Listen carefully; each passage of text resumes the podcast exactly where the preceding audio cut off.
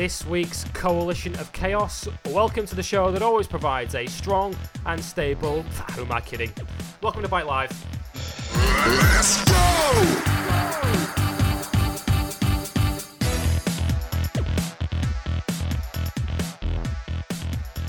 Yes, it's one. Welcome to episode 17 of Bike Live here on Motorsport 101 as we look back on another unpredictable MotoGP weekend in Barcelona, the Catalunya Grand Prix, which saw Ducati go back to back for the first time in nearly seven years. Casey Stoner was the last rider to win consecutive Grand Prix for Ducati, and Dre Dovizioso has changed all of that with another incredible victory uh, in Barcelona, beating the Hondas this time as Yamaha sank without trace. We will talk about all of the stories from that Catalonia Grand Prix weekend, including circuit changes and tyre wear, which dominated the Grand Prix that we saw on the Sunday. Andrea Dovizioso being the best at controlling it and being rewarded with a victory, which may well have put him into championship contention. We'll discuss whether he is indeed a genuine title threat now after back-to-back victories. Um, we'll also ask if Alex Marquez has a real title challenge in him after he went from flag to flag in Moto 2.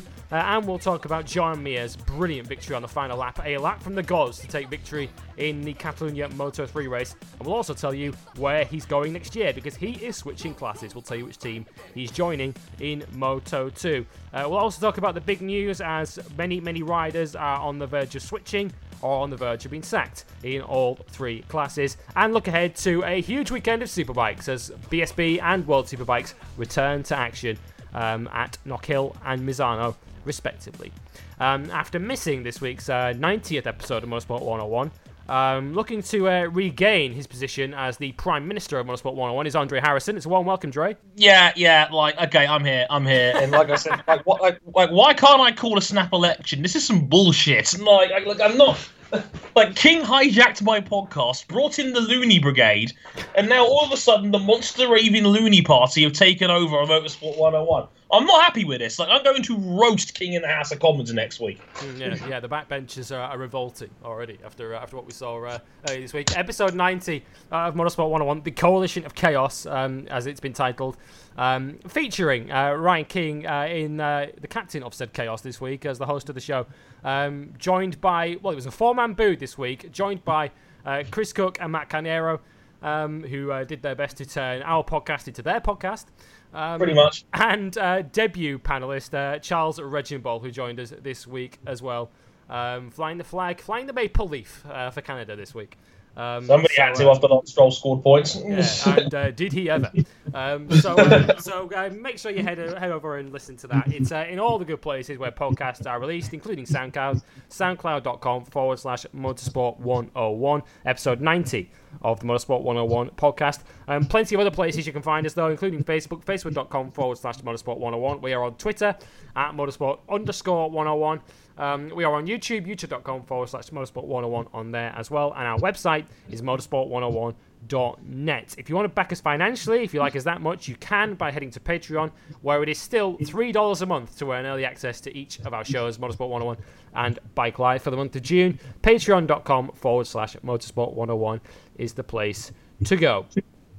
So let's crack on and talk Catalonia um, because we, we flagged this up last week in that MotoGP is just so impossible to predict these days, and it, it kind of proved that that way again. Another unpredictable um, MotoGP weekend, Ray, uh, out in Barcelona um, last weekend, and yeah, it was. It, it, all started on Friday morning with the, the unpredictability of, of the weekend because, of course, the uh, the circuit layout had been changed um, yeah. for this year. Um, of course, we saw the changes last year given the tragic circumstances of Luis Salom's um, death in free practice. The Formula One chicane was installed, and the hairpin at 1010 were installed um, for the rest of the weekend. Now, ahead of this year, um, we saw a, a, slight tweak to that, um, in that an earlier chicane was installed. Basically, a chicane slightly ahead of the Formula One chicane was installed, which was going to be exclusive to the MotoGP riders that they would be using for the weekend. Um, but in one of the great comedy moments of this or in any MotoGP season, nobody appeared to have told Jack Miller.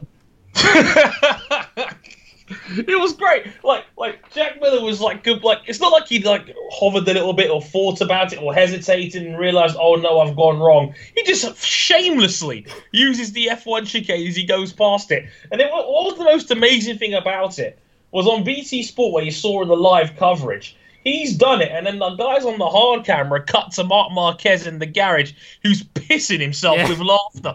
Like it, it's amazing. You just see Marquez laughing his head off as he's just seen Miller use the F1 chicane. Turns out he was one step ahead of the game. He's a, he's a shrewd character, Jack Miller. He's Yeah. no he's no fool. Yeah, he knew what was coming clearly, but Yeah. uh, but yeah, I- it was. It's a very rare scenario that you see a rider black flagged from a practice session.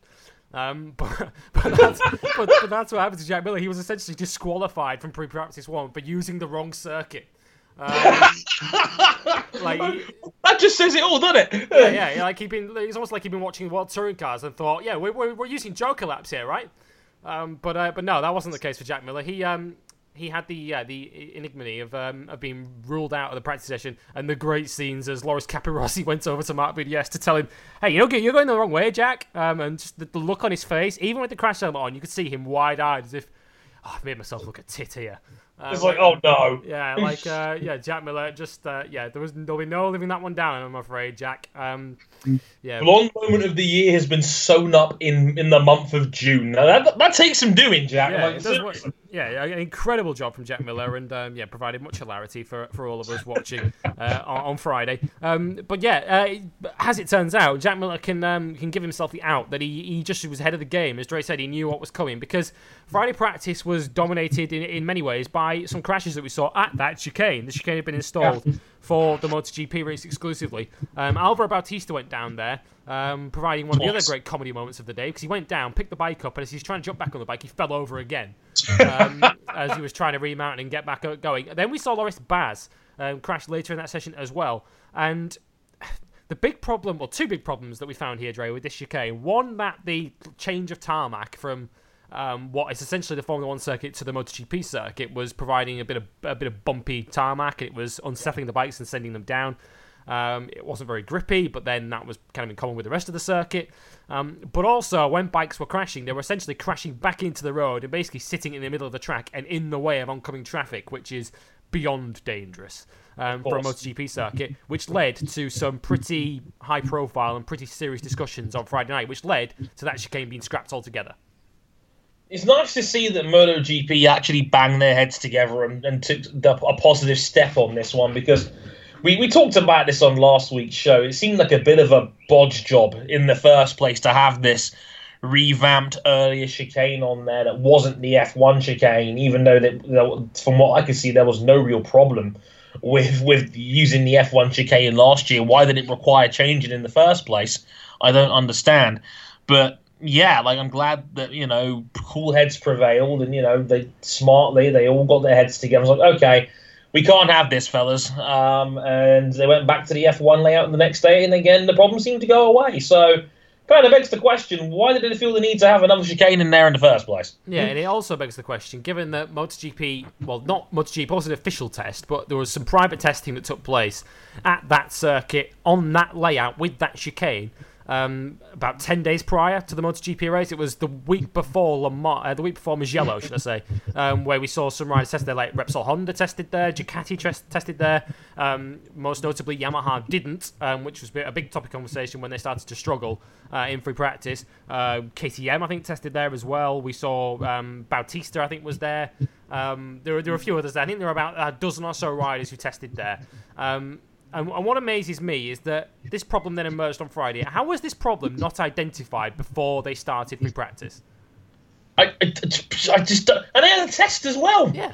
like but they had a test like a week prior, and they knew like like everybody that was that went to that chicane said it said it was terrible. I remember even Marquez, the guy that's will probably most likely benefit of of everybody else down there, because you all know he's he's demonically fast and that Honda likes slower, low speed first gear sort of corners. Hmm. Even he said it was bad, and. I remember distinctively on Friday, Cal Crutchlow saying the test there was a complete waste of time, which which, was- which was amazing. So it's Crutchlow just said, "Listen, straight, up, listen, like we brought all this gear down here, and it was a waste. It was completely pointless." Hmm. Well, Cal Crutchlow's uh, big gripe was with the Michelin tyre options that were taking that test, Yeah. because that was one of the big reasons for the test to test some new constructions and new compounds of tyre for Michelin to perhaps run in the future. And then Michelin decided to take none of them to the Grand Prix. This season is a joke. Like, like, like nobody knows what's happening anymore. like this is this is crazy to say the least. It's it's it's it's ridiculous. And again, like I don't see what the point was of that test if you're not even going to, run any of the tires you experiment in a full race weekend program.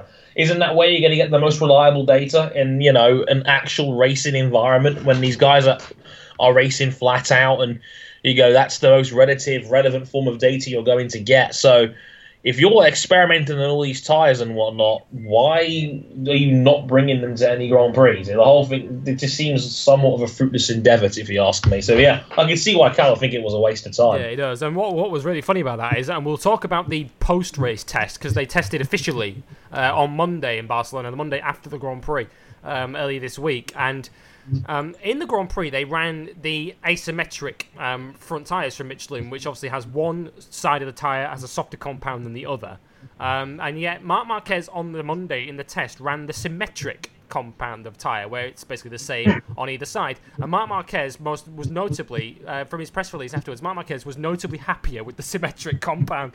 He says this Huh? this, felt, this felt much better than the asymmetric that we ran uh, over the race weekend. So yeah, it almost kind of gives the impression that Michelin maybe got it wrong um, with with the compounds that they brought. But I, I I do like the fact that they are throwing so so many regular curveballs at the teams, and the teams don't really know whether they're coming or going at the moment. Which, um, given that we have a controlled tire supplier, is you'd expect them all to have a pretty sensible, solid base and know where they're coming from. But Michelin are doing a good job in a way, whether it's by accident or by design. Michelin are doing a pretty good job of keeping these teams honest and on their toes at the moment. Um, but Yeah. but the Grand Prix weekend as a whole was unpredictable um, eh, for two reasons, really. One, the circuit uh, and the fact that the track temperatures were so high. Track temperatures often touched 50 degrees, um, given that we're in the heat of summer in Spain. Um, so, yeah, you're not expecting it to be too chilly there, are you? Um, in Barcelona, um, the track surface is very, very old. It needs re- it's needed relaying for a long time now. It's even the Formula One tires, as uh, rock hard as they are this season, even they managed to get through a Grand Prix with more than one stop this year, um, which uh, kind of tells which tells you as much as you need to know about how much it's wearing tires around there. Um, but uh, but even above that, the fact that Michelin were bringing compounds of tyres that appear to be wearing pretty quickly, and that there was a big drop off on, um, it led to a very unpredictable weekend and a lot of unhappy riders, Dre. Now, how much of the blame for this lies at the door of Michelin, and how much of it lies at the door of the circuit for basically pre- presenting a MotoGP race with a very old and very, very second hand track surface? The answer to that question is yes. Um, basically, but um, long answer is I'm not sure. To be honest, like like where the scale lies up on this one because they've they I'm surely they've both got to have a say in this. Like Michelin has been so unpredictable with their tire supply so far. They've split the paddock in how they've you know tested these different front tires. They've split the paddock in, it- it comes to opinion and whether they like them or not. It's caused it's caused dissension.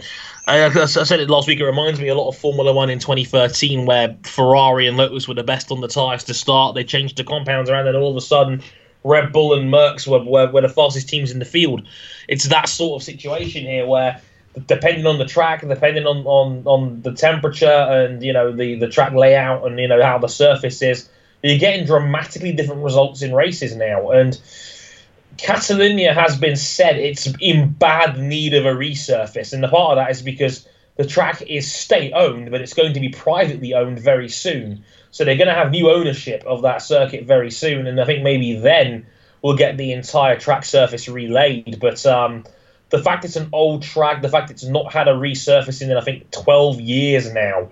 Um, we've seen it before in F1. I remember a few years ago, and it was a four-stop Grand Prix, and that was just ridiculous, um, to say the least. And it's always been had the reputation of being a tire breaker um, in in two wheels and in four. So for that to happen, um, yeah, like it's it's sloppy, and I think the words you used to describe it, Sadie, before we went on the air, was not fit for purpose, and I think that's actually a, a, a pretty valid description. Where Yeah, it's, it's interesting because Simon Patterson um, uh, of MCN uh, did a good job of kind of illustrating how the circuit felt to the riders or what it what what a low grip surface meant to the riders because the temperatures were high as we've already discussed and the circuit uh, as Simon Patterson puts it it's a combination of well polished large diameter stones Um, so it's pretty well polished now from having been used so for so many years without being resurfaced. So the circuit's been polished and polished as it's been run over so many times, um, as any road would be. Um, just look at some of your some of your local roads, perhaps where you live, that haven't been relayed for ages. You'll see that they're quite polished and quite they have a bit of a sheen on them because they've not been relayed for ages. Um, and, and, it's kind of like this here. Um, but also, when you have such high temperatures, the circuit essentially was as, as Simon Patterson put it, a hellish mix of abrasiveness and slipperiness. So it's abrasive and that it's really ruining the tyres from purely being an abrasive track surface. But it's not like it's even offering great grip at the same time. It's just it's riders are slip. The tyres are just sliding around at the start of a Grand Prix. So you're not yeah. even, you're not even getting the benefit of a of a grippy track at the start and then the tyres are dropping off. You're getting a drop off from a point of a circuit that's that's just slippery to begin with. Um, so there's yeah. no real there's no real benefit for the riders at any stage of the Grand Prix. It's a lose lose um, from the rider's point of view, and that and that's where I'd say the circuit's not fit for purpose because there's no real it's not really offering up any kind of reward to a rider who does a good job out there uh, no. at the moment, which is which is a real shame. And it's interesting you mentioned the ownership of the circuit and the issues they're having because um, Julian Ryder mentioned on Friday that um, Carmelo Ezpeleta and Dorna had offered to buy some of the land on the outside of Turn 12, the corner that infamously took Luis Salom last year, um, to basically create more space on the outside of that corner so they could use that Turn 12. You could use the faster corner, and it couldn't be done. Um, they could not basically come to a deal to sell that land to, to Dorna for them to take ownership of that land and, and create more runoff. So there are uh-huh. clearly problems in the background in, in Barcelona at that circuit that mean that just things aren't getting done at the moment. And what amazed me reading Simon Patterson's column this week is that the MotoGP Riders Safety Commission they that it was called on the eve of Sunday's race, so they called this on Saturday. They called for the track to be resurfaced ahead of next year's race, with some even going so far as to suggest a boycott um, next year. Which does give you the idea that if riders are preparing to boycott this, they clearly don't feel this circuit is up to MotoGP standard anymore. No, and that's that's big. Like you, like these are MotoGP riders. They will ride on just about anything. And if this is too much for a MotoGP rider to handle, then something needs to be done and fast. Because, like, if you're willing to buy land to extend Turn 12, surely you can afford part of a resurfacing, right? Yeah. Like, so, so you'd think. So, like, that's clearly where the problem is. Like, you, you don't need that Turn 12 to work. I mean okay, some of these fans, some fans, some journalists are going to be, of course, they want the old turn 12 back because F1 doesn't use it anymore either. And of course, like, like I get it because it, it's, it's a better corner. I'm not, I'm not disputing that for a minute, but there's no getting around it. Like turn 12 is unsafe for bike riders now. Like, like the, the runoff is too short. You, you just it's a no go. You can't use it unless you again, like you say, extend the land, and that's what Dorna offered to do. The bigger issue is the track is, is not fit for purpose. It's it's it's too shiny. It it, ha- it offers no grip. It chews tires up and spits them out. And these riders were four seconds a lap slower between the start of the race and the end of the race. Like I think Volga had the fastest lap of the race with a 45.9 in the early stages and then was running 47s and 48s at the end of the Grand Prix.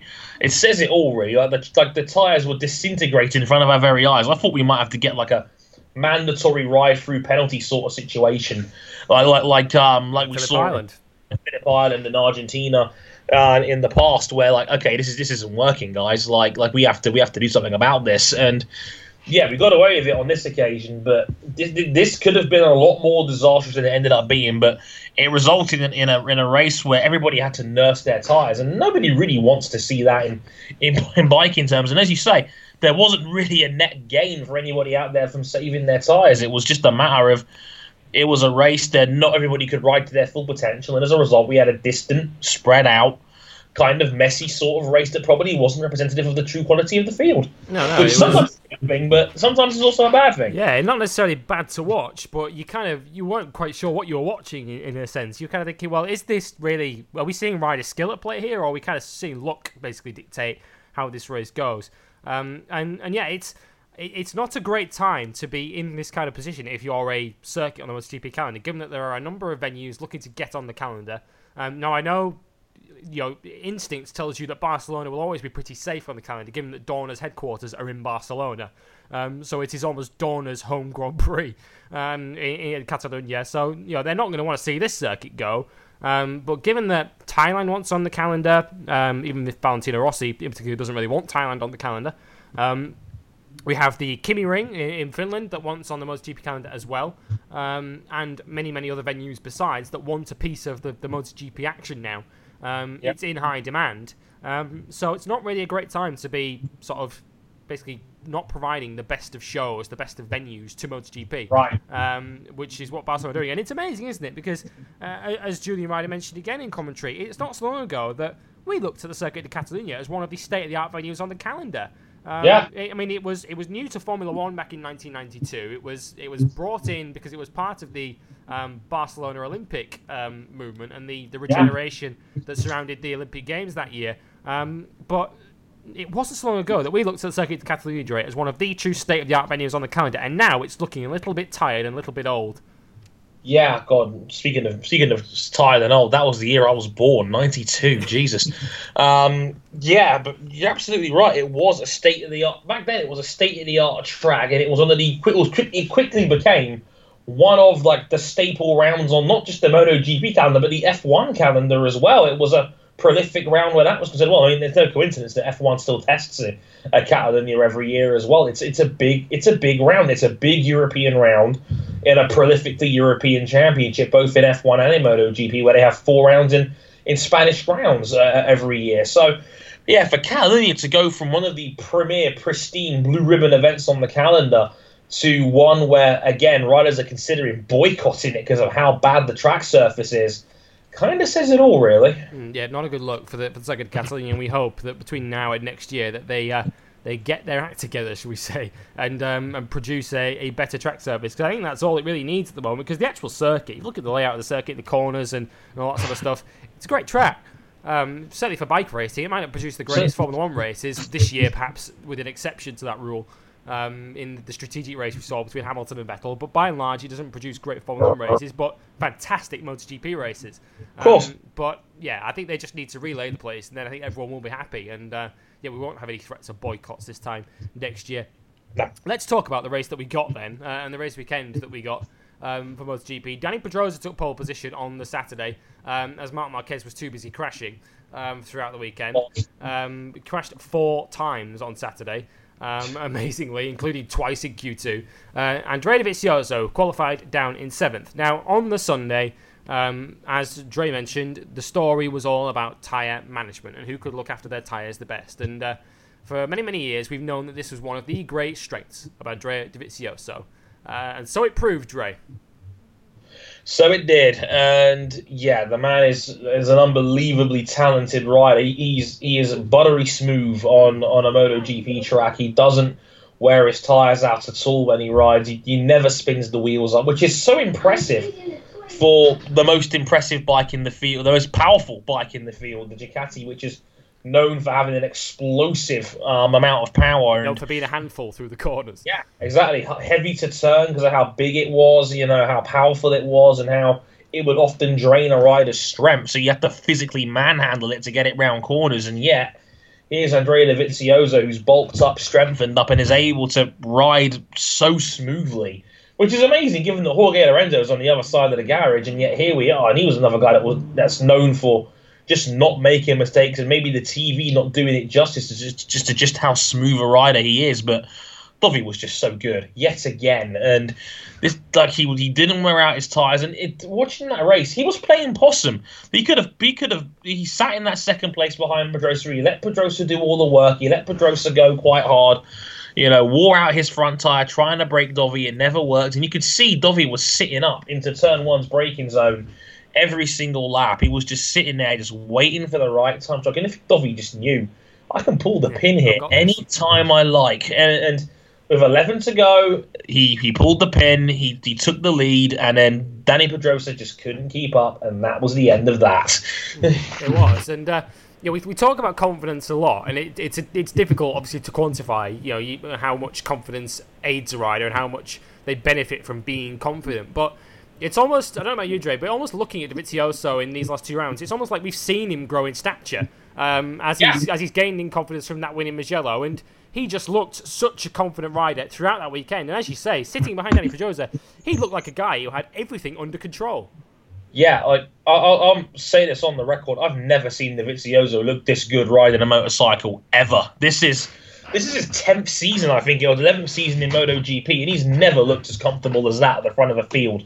Again, like I said, he could he could have pulled the trigger and passed Pedrosa whenever he wanted, and he could just like, the commentators pointing this out as well. Huewen and Ryder are pointing this out that Dovi looked so in control of that race where you could just you just knew like he was sitting it up, he was breaking it early, he, he had no reason to make a move, wear out his tires. You could just watch the laps count down, and then you know he, he could he could spot the moment to take the lead. It's like okay, this is going to be the one right here. Bang, there it is, smooth as you like.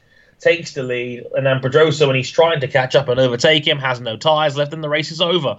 I've never seen Dovi look that good and look that in control of the job, even more so than in Mugello, where again it was like Vinales never really went away, but um, this time round it was it was it was as calculated and as measured a ride as I've ever seen from Dovizioso, especially in the dry. Mm, yeah, he was he was superb. He just yeah he was. It wasn't just the fact that he won the race, but it's how he won it. He won it well, um, and and fully earned it. And back to back dry wins. It's the first time Ducati have done this for seven years, as I mentioned in, in the build up to this show. Uh, Casey Stoner, towards the end of his Ducati run, before he switched to Repsol Honda for 2011, he won, I think, three in a row at the end of 2010. Um, so that's the last time Ducati won consecutive Grand Prix. Um, and they've been consecutive dry Grand Prix as well, Dre. Consecutive wins on pure pace and on, on merit rather than owing anything yeah. to mixed conditions or weather um, for Andrea Dovizioso. And I mean, Jorge Lorenzo was up there too. He was he led the race early on and finished fourth, so we have to give him credit too. But how much of this at the moment is Ducati really making gains with their bike, or how much of this is just Dovizioso on the crest of a wave?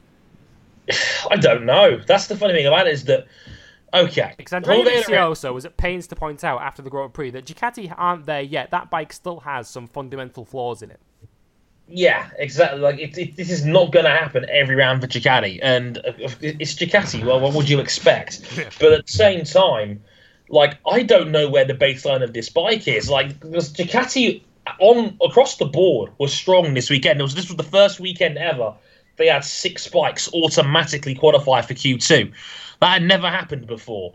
So they were strong across the board. They weren't so strong in the race itself, unfortunately, but again, in, in qualifying, like the one lap pace was certainly there, and yeah, like the bike is not going to do this every single round. It's fundamentally still probably a little bit too powerful. It's not. It doesn't have the ultimate pace that maybe a clean Yamaha or a, a clean Honda with Marc Marquez at the front has got, or you know, it's not, it's not going to be ideal for every temperature situation out there. But it looks like Ducati's got a decent all rounder for the first time, and you know, like Lorenzo looked very good towards the end of that one as well. But it, it's I don't know where to, it's like Ferrari in the early 2010s where they had Fernando Alonso who had the entire team built around him. So I was often sitting there thinking, okay, what's the baseline for this car? Is it something near where Nando is, or is it something near where Felipe Massa is? Is is Alonso like outperforming the car that much, or is it the fact that it's that it's uh, a, it's a really good car? and it's just that Neo Nando is, is basically being an average pilot in what's a really really good car, and that's that's the problem here. Like it's it's, it's hard to get a measure on this because Dovi is God doing the math here, Dre. 45 points ahead of Lorenzo in the championship now. I don't think anybody would have expected this, given that, you know, sure, Lorenzo's learning a brand new bike for the first time in a decade, but, like, we've never really been this high on Dovizioso as a rider before. And I think, I think, I think a lot of people would have said that Lorenzo probably would outperform Dovi over an yeah, entire. We've, we've always seen Dovizioso as sort of in that tier below Lorenzo, Rossi, the Marquez. best of the rest. Yeah, the best of the rest. He, like he was the best guy that wasn't riding the top four, whether it be you know Marquez or slash Stoner, um, you know Rossi or Lorenzo in blue. Like Dovi was the fifth guy for me. Like he was the guy that was on the outside looking into that club. He was the best of the rest guy. He was often on a Ducati that wasn't competitive enough to run with Honda or Yamaha anyway. And now look, he's got a bike that's capable of winning races. And here he is, seven points off the top of the title. He's only had the one real bad race rate, and again, he hasn't really had a bad race because he was taken out in Argentina by Aleix Espargaro, Um, and that was a race where, again, he was running in the top six. He's not really put a foot wrong this entire season. He's he's always performed, you know, to the maximum that bike can give him, pretty much. And outside of maybe Jerez, where Lorenzo had the upside and had that third place finish, which was again a very strong result. But yeah, as it stands right now, it's Dovi has been the consistent one. He's not really made mistakes. He's he's picked up the results where he can get them, and when the bike is good, he's excellent. And again, I've never seen Dovi look this good through seven rounds of a championship. No, he's looking superb at the moment. And and Andrea Dovizioso is, I mean, he's, his victories have been so infrequent in MotoGP that you almost forget this is a guy who does know how to win a world championship. 2004 125 champion, uh, Andrea Dovizioso. And this was a 125 season, a 125 class in 2004, which included Hector Barbera, Jorge Lorenzo, Casey Stoner, Alvaro Bautista, Marco Simoncelli, Simone Corsi, Julian Simon, who went on to become a 125 champion, Gabor Talmacsi, who went on to become a 125 champion, Mike Di Meglio, who went on to become a 125 champion. It was a strong class he won in 2004. Really? So he knows how to win a championship. But Dre, dare I say it, dare I ask it, can he win this one? Yeah. I'm not ready to go that far just yet. Um, the blessing is he's got Austria coming up in a couple of months' time. Says a lot, uh, that we're actually genuinely asking the question now. Yeah, because he's not making mistakes, and this is a season where everyone in the top ten has had at least one bad race, outside of maybe Jonas Folger, because he's the only guy in the field that scored points in every single round. But all of the big hitters have had at least one questionable race. Maverick crashing at COTA, you know, Marquez having the two DNFs at Le Mans in Argentina. Pedrosa's had two DNFs. Rossi's had the bad race in, in Jerez, and he crashed at Le Mans when he could have taken an easy second. Zarco, well, we all know about Zarco's one. Lorenzo again crashed lap one in Argentina. It goes on. Like every big hitter has had questionable rounds. It's taken major points off them, and Dovi simply by not really making any major mistakes has put himself in the mix, and he's pretty much got one more nailed on win, or at least a twenty pointer in Austria coming up in, in, in the month of August after the summer break.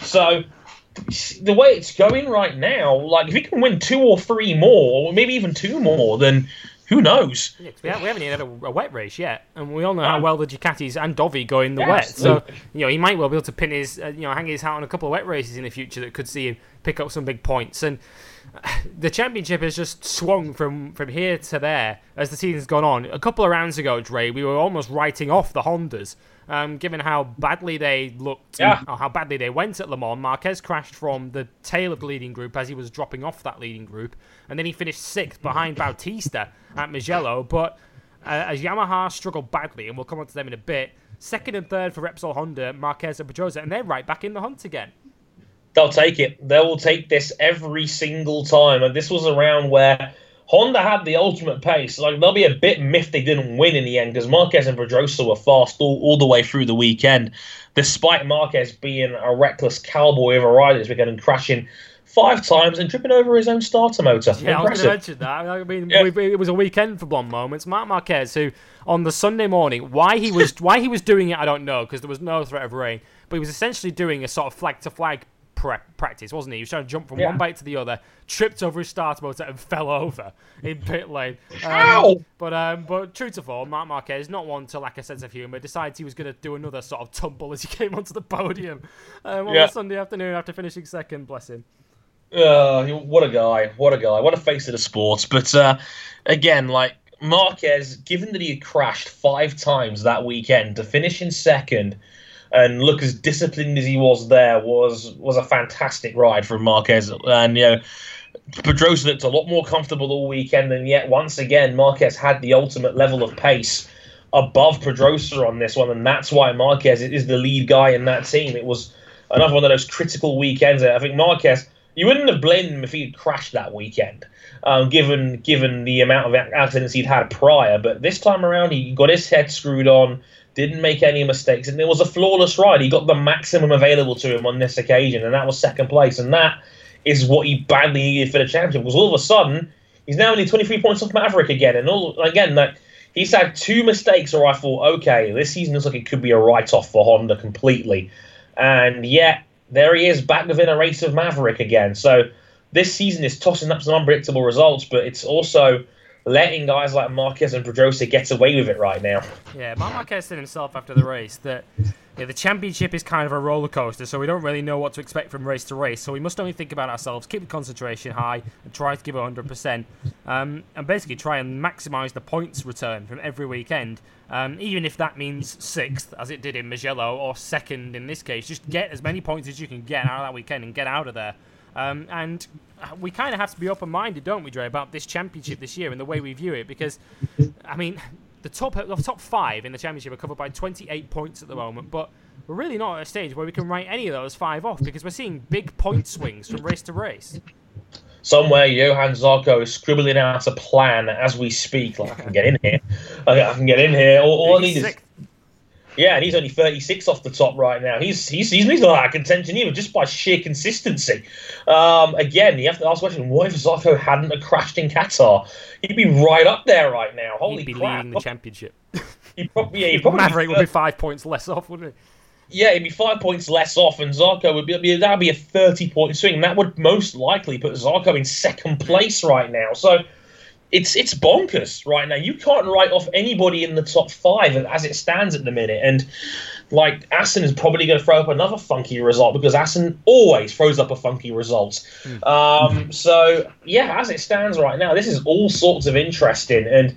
Again, like the fact that Michelin are so unpredictable, the fact that these three manufacturers are handling these circuits in three completely different ways. Yamaha's had two bogey rounds, like Honda was nowhere at Mugello. Ducati still probably not lacking the ultimate pace on a weekend yet, um, outside of these high tire wear situations. So yeah, like right now, it's it's a complete toss up between the top five. Good luck picking out a winner where that's concerned. Yeah, and how good is it for MotoGP? Just for the sport. I mean, we said this last week about how great MotoGP is at the moment, how open it is, and how we're almost in a golden era for MotoGP. And that we- we're genuinely talking about five riders who could win this world championship. I mean, I think back to one of my favourite Formula One seasons of 2010, um, which Yes. did, which didn't have a many great races in it, but it had a five-way title fight almost all the way to the penultimate round when when Button drops Yeah. out, and we had a four-way finale in Abu Dhabi. Um, we, we might be heading for something similar to that this season because um, as good as Maverick Vinales was in those early stages of the season, we've seen enough since Jerez really to suggest that he's not going to run away and hide with this. No, exactly. And I, I looked at the I looked at the bookies odds right now, and uh, Maverick is a surprising ten to eleven odds-on favourite right now, which I think is far too harsh right be- now. I wouldn't be taking that right now. No, ten to eleven is is nowhere near an inviting price. Martin Marquez is five to two. Dovi is nine to two. Well, has Dovi ever been nine to two to win a championship? like, not since two thousand six. Um, Dani Pedrosa six to one, and Valentino Rossi seven to one right now. So. It's a toss up. I, I think Maverick's odds are far too harsh. It's not appealing at all at 10 to 11. But yeah, as you say, right now, it's anyone's guess. I would not be touching Maverick at 10 to 11 with a barge pole right now. Um, it's it's bonkers. It's, it's it's all over the place right now. And like I said, there is no definitive number one bike and rider in the field right now. And this is the most intriguing MotoGP season maybe since 2006, which co- uh, because 2006 had again had five guys in the title mix going into Estoril.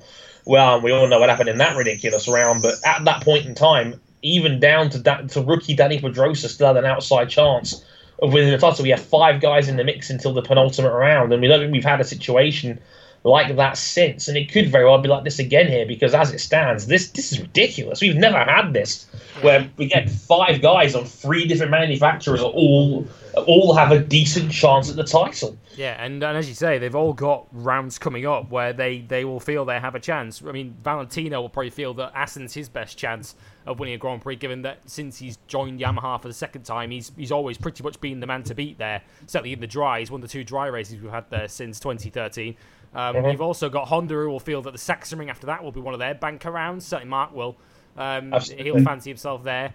Austria follows that, where Ducati will fancy their chances. So that yeah, there are there are there are cases to be made for all five contenders at the moment and all three teams involved uh, at the front of the championship. Um, and, and for Dani Pedrosa, Dre, he he might be perhaps the one of those top three who might be a little bit disappointed coming away from this one, given that he took pole position on the Saturday, and just about everybody around the front, the likes of Marc Marquez, Cal Crutchlow, were talking Dani up for winning that Grand Prix, given that the Honda seemed to be the best bike in the field around that circuit on that day. And Dani Pedrosa, being the smallest and shortest and lightest of the Honda riders, was the one who was going to wear his tyres out the least. So perhaps Yeah. might be slightly disappointed that Dovi and Marc beat him. Absolutely. I mean, Cal made the point that, yeah, like Dani Pedrosa is 22 kilos lighter, and that's over three stone, um, about three and a half stone, actually, in terms of weight difference there. Pedrosa being like barely 100 pounds soaking wet.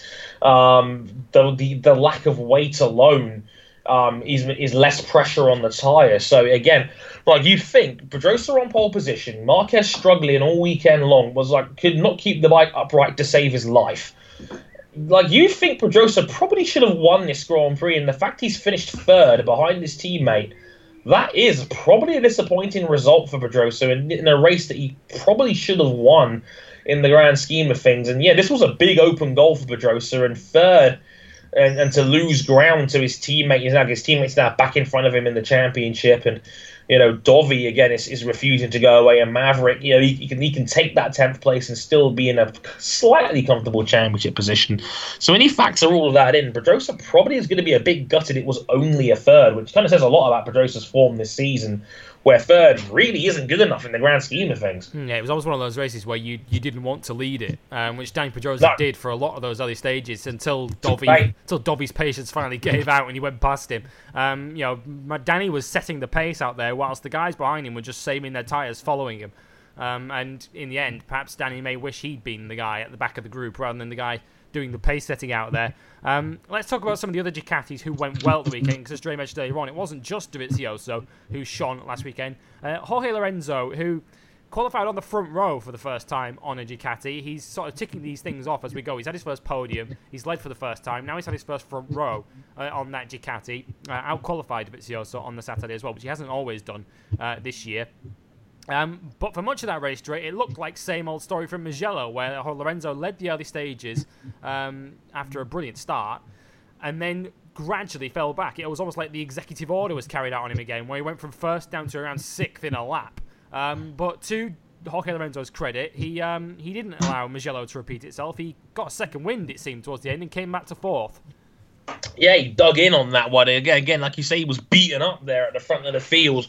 After he was getting passed like two or three times a lap, and his pace had dropped off like a stone in towards the middle period of that race. But as you say, yeah, he stormed back at the end. It looks like he had found the confidence to uh, go a little bit harder towards maybe the last five, six laps of that race. He'd suddenly got back into the 46s, and all of a sudden he was up there overtaking you know, guys like Crutchlow and the Tech 3s and Bautista, whose tires are completely gone by the end of the race. And yeah, like, but again, it was a, it was a surging comeback, and it, it just makes you wonder, like, um, like Lorenzo has still got a tremendous level of pace underneath him when he when he has it. It's just I think he just needs to start getting around this bike and It's how it's handled. naturally to him, is it? No, it's, it's it's it's just not quite there yet. It's like a, it's it's it's like the puzzle piece of the one missing part that's gone, and, you, and you're trying to find the last piece, and it just doesn't quite seem right without it. It's almost Uh, like we're underestimating. I think we, we cannot overstate how he's effe- effectively having to tell his brain not to do things that it's been doing almost on autopilot for 10 years. exactly. It's it's one of those things, and oh boy, it's it's it's one of those things where like he's he's getting there. He's you can clearly tell he's getting there, and he's he's, he's gotten better as the season's gone on. Um, he's, he's going to learn a little bit from every time he's on that bike. So you know he's he's learning like a little bit as time goes on, race by race. He's going to get there eventually. It's just not quite there yet, and you know it's he's not he's not embarrassing himself out there. But you have to question you know how far off he was when his teammate was doing such an incredible job at the front. yeah, yeah, that's the thing. I mean, I'd love to know what Jorge Lorenzo's real feelings are because, I mean, he's doing a solid job at the moment getting to learn that Ducati, but he's not going to want his teammates to go and win the title, is he? Because No. it, it won't make Jorge look all that good, unfortunately. As as good as it'll look, make Dovi look. Um, Jorge Lorenzo is still playing playing number two, unfortunately, at the moment in that team. Um, three Ducatis were up the front for, for much of that race. Danilo Petrucci was the other, um, qualified on the front row of the grid. Um, and before we come on to how his race ended, Dre, I think we better talk about how his race started because I've never seen a race start like that. It was bizarre where Daniel Petrucci got off the line and then veered straight left into Marc Marquez. someone didn't have their indicators turned on. Terrible. Um, I've never seen that before, where, where Petrucci's gone all the way over to the other side of the track and literally bumped into Marc Marquez, and that could have been an unmitigated disaster um, on many, many levels. Um, if anything, we got very, very lucky in that that that you know they were both able to stay upright, and then you know it was relatively harm free in the end. And yeah, just, that was a like Danilo just never does anything straightforward, does he? It's always something out of the ordinary or something spectacular that causes this. But um, still, a, a, a, a very good ride from Danilo again until well, you know what's coming next, Lewis. Yeah, until he crashed with two laps to go, unfortunately, in, no! uh, in turn five. Um, whilst battling for fifth, he was just ahead of the two Tech 3 Yamahas um, of, of Folger and Zarco. Um, but again, as much as it ended on a negative for Petrucci, crashing out of, of fifth place and scoring no points, another very positive weekend for him because again he had front row qualifying pace and he was allowed to keep a front row start this time rather than the Mugello time that got deleted and sent him back to the third row. He started third on the grid and was running with that leading group for a long, long time again for Petrucci and he's he's looking like a rider again, kind of like Dovi who's just growing in stature now. Absolutely, like he's he's really starting to put it together right now and he's doing a, a, a very very impressive job indeed and again, like he's turning himself from like a, a, a, fringe top ten dude into a guy that's challenging for podiums now on his day. He's doing a, a, a really really solid job now, and he's taking that GP17 to the next level for Pramac. And it reminds me a lot of Iannone from a couple of years ago. It was very very solid indeed. And again, it's a shame that he crashed out, and it was a very lonely walk.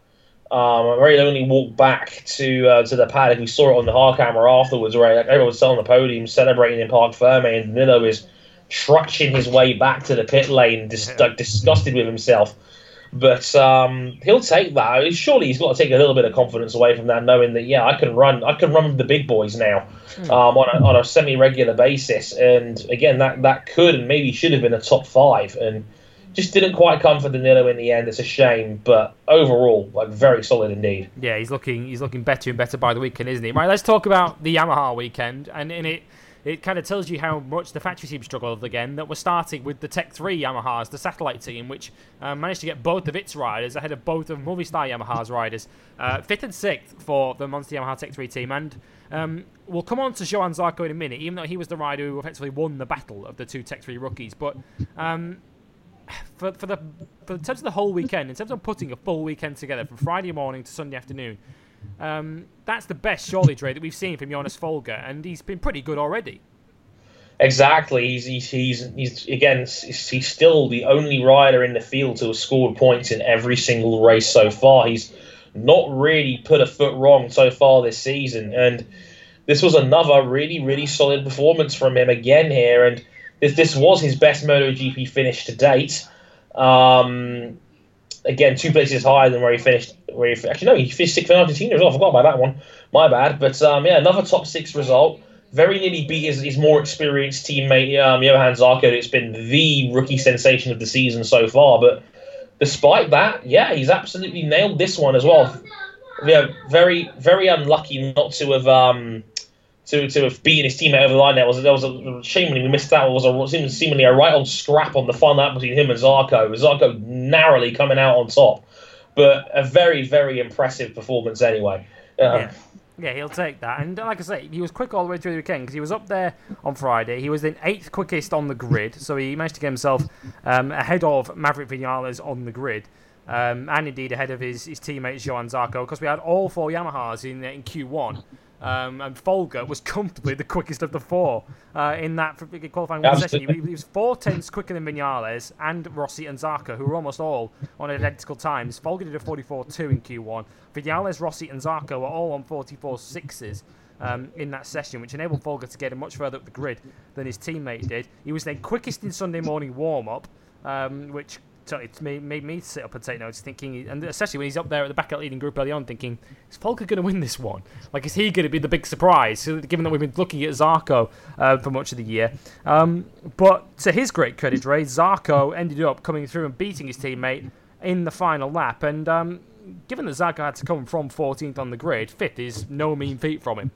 phenomenal stuff again. Like Zarco seemed to just just to just to get better and better as the race went on there. And again, he's again made another surging comeback in the end. And fifth spin, Johann Zarco sort of par scored now. He's he's really becoming like the best of the of the best independent in the field right now, let alone best rookie. But uh, he's the independent guy to be right now. He's leading the independent championship over his teammate Jonas now by 20, by 24 points um, which is a lot given that Cal Crutchlow is in that same conversation, and Cal was like becoming the established elite guy right now. And yeah, you know, Zarco's coming in right, right now and is just racking off these great performances, and this was another one. Yeah, if you look at the independent championship on its own, take the factory guys out of it, um, Jean Zarco has a 24 point lead in that. He's 75 points, 24 ahead of Folger, um, who's second of the independents on 51 points. Then you've got Crutchlow 45, Petrucci 42. Um, so Zarco is well ahead in that one. Um, at the moment, he's having a fantastic rookie season, as is Folger, and I, I, was happy to see Folger get his moment, if you like, and get his uh, his moment in the limelight because he was he was so good all weekend, and really he was he was comfortably the quicker of the two Tech 3 riders until Sunday with about five to go, uh, when Zarco caught him and passed him. So um, Folger definitely getting there, and um, yeah, he'll be he'll be one to watch um, at Assen, especially if it rains, because we know from history how good Folger is uh, in wet conditions from his Moto 2 and Moto 3 victories uh, in wet conditions. Uh, right, onto the factory Yamahas then, and um, it has to be said, Dre. Um, we, we kind of flagged this one up last week, given what we saw at Jerez. We kind of wondered whether the Movistar Yamaha would struggle um, on a low grip track surface, and um, yeah, it's fair to say it went every bit as badly as they feared eighth and tenth respectively, and that is that is uh, you know, f- finishing behind both of last year's Yamaha M1s. Not good, not good at all. This is this this this is this, this was a disastrous round for Yamaha. They did not need another one of these so soon after Jerez, only three rounds ago, where again both of their riders struggled and you know, that time Maverick made made the better of the conditions. This time it was Valentino Rossi's turn, but eighth and tenth is, a, is an abysmal result given Yamaha's usually very high standards. And again, they, they, they, it seems that they just can't handle these low grip, high temperature sort of scenarios where if there is no grip on the bike, the Yamaha will struggle, and this yeah, is because, what because they knew they knew for weeks that this problem was coming. They knew when they got to Barcelona, this was going to happen to them, but they still, through pretty much trying everything through Friday, Saturday, and Sunday, couldn't find a way to fix it.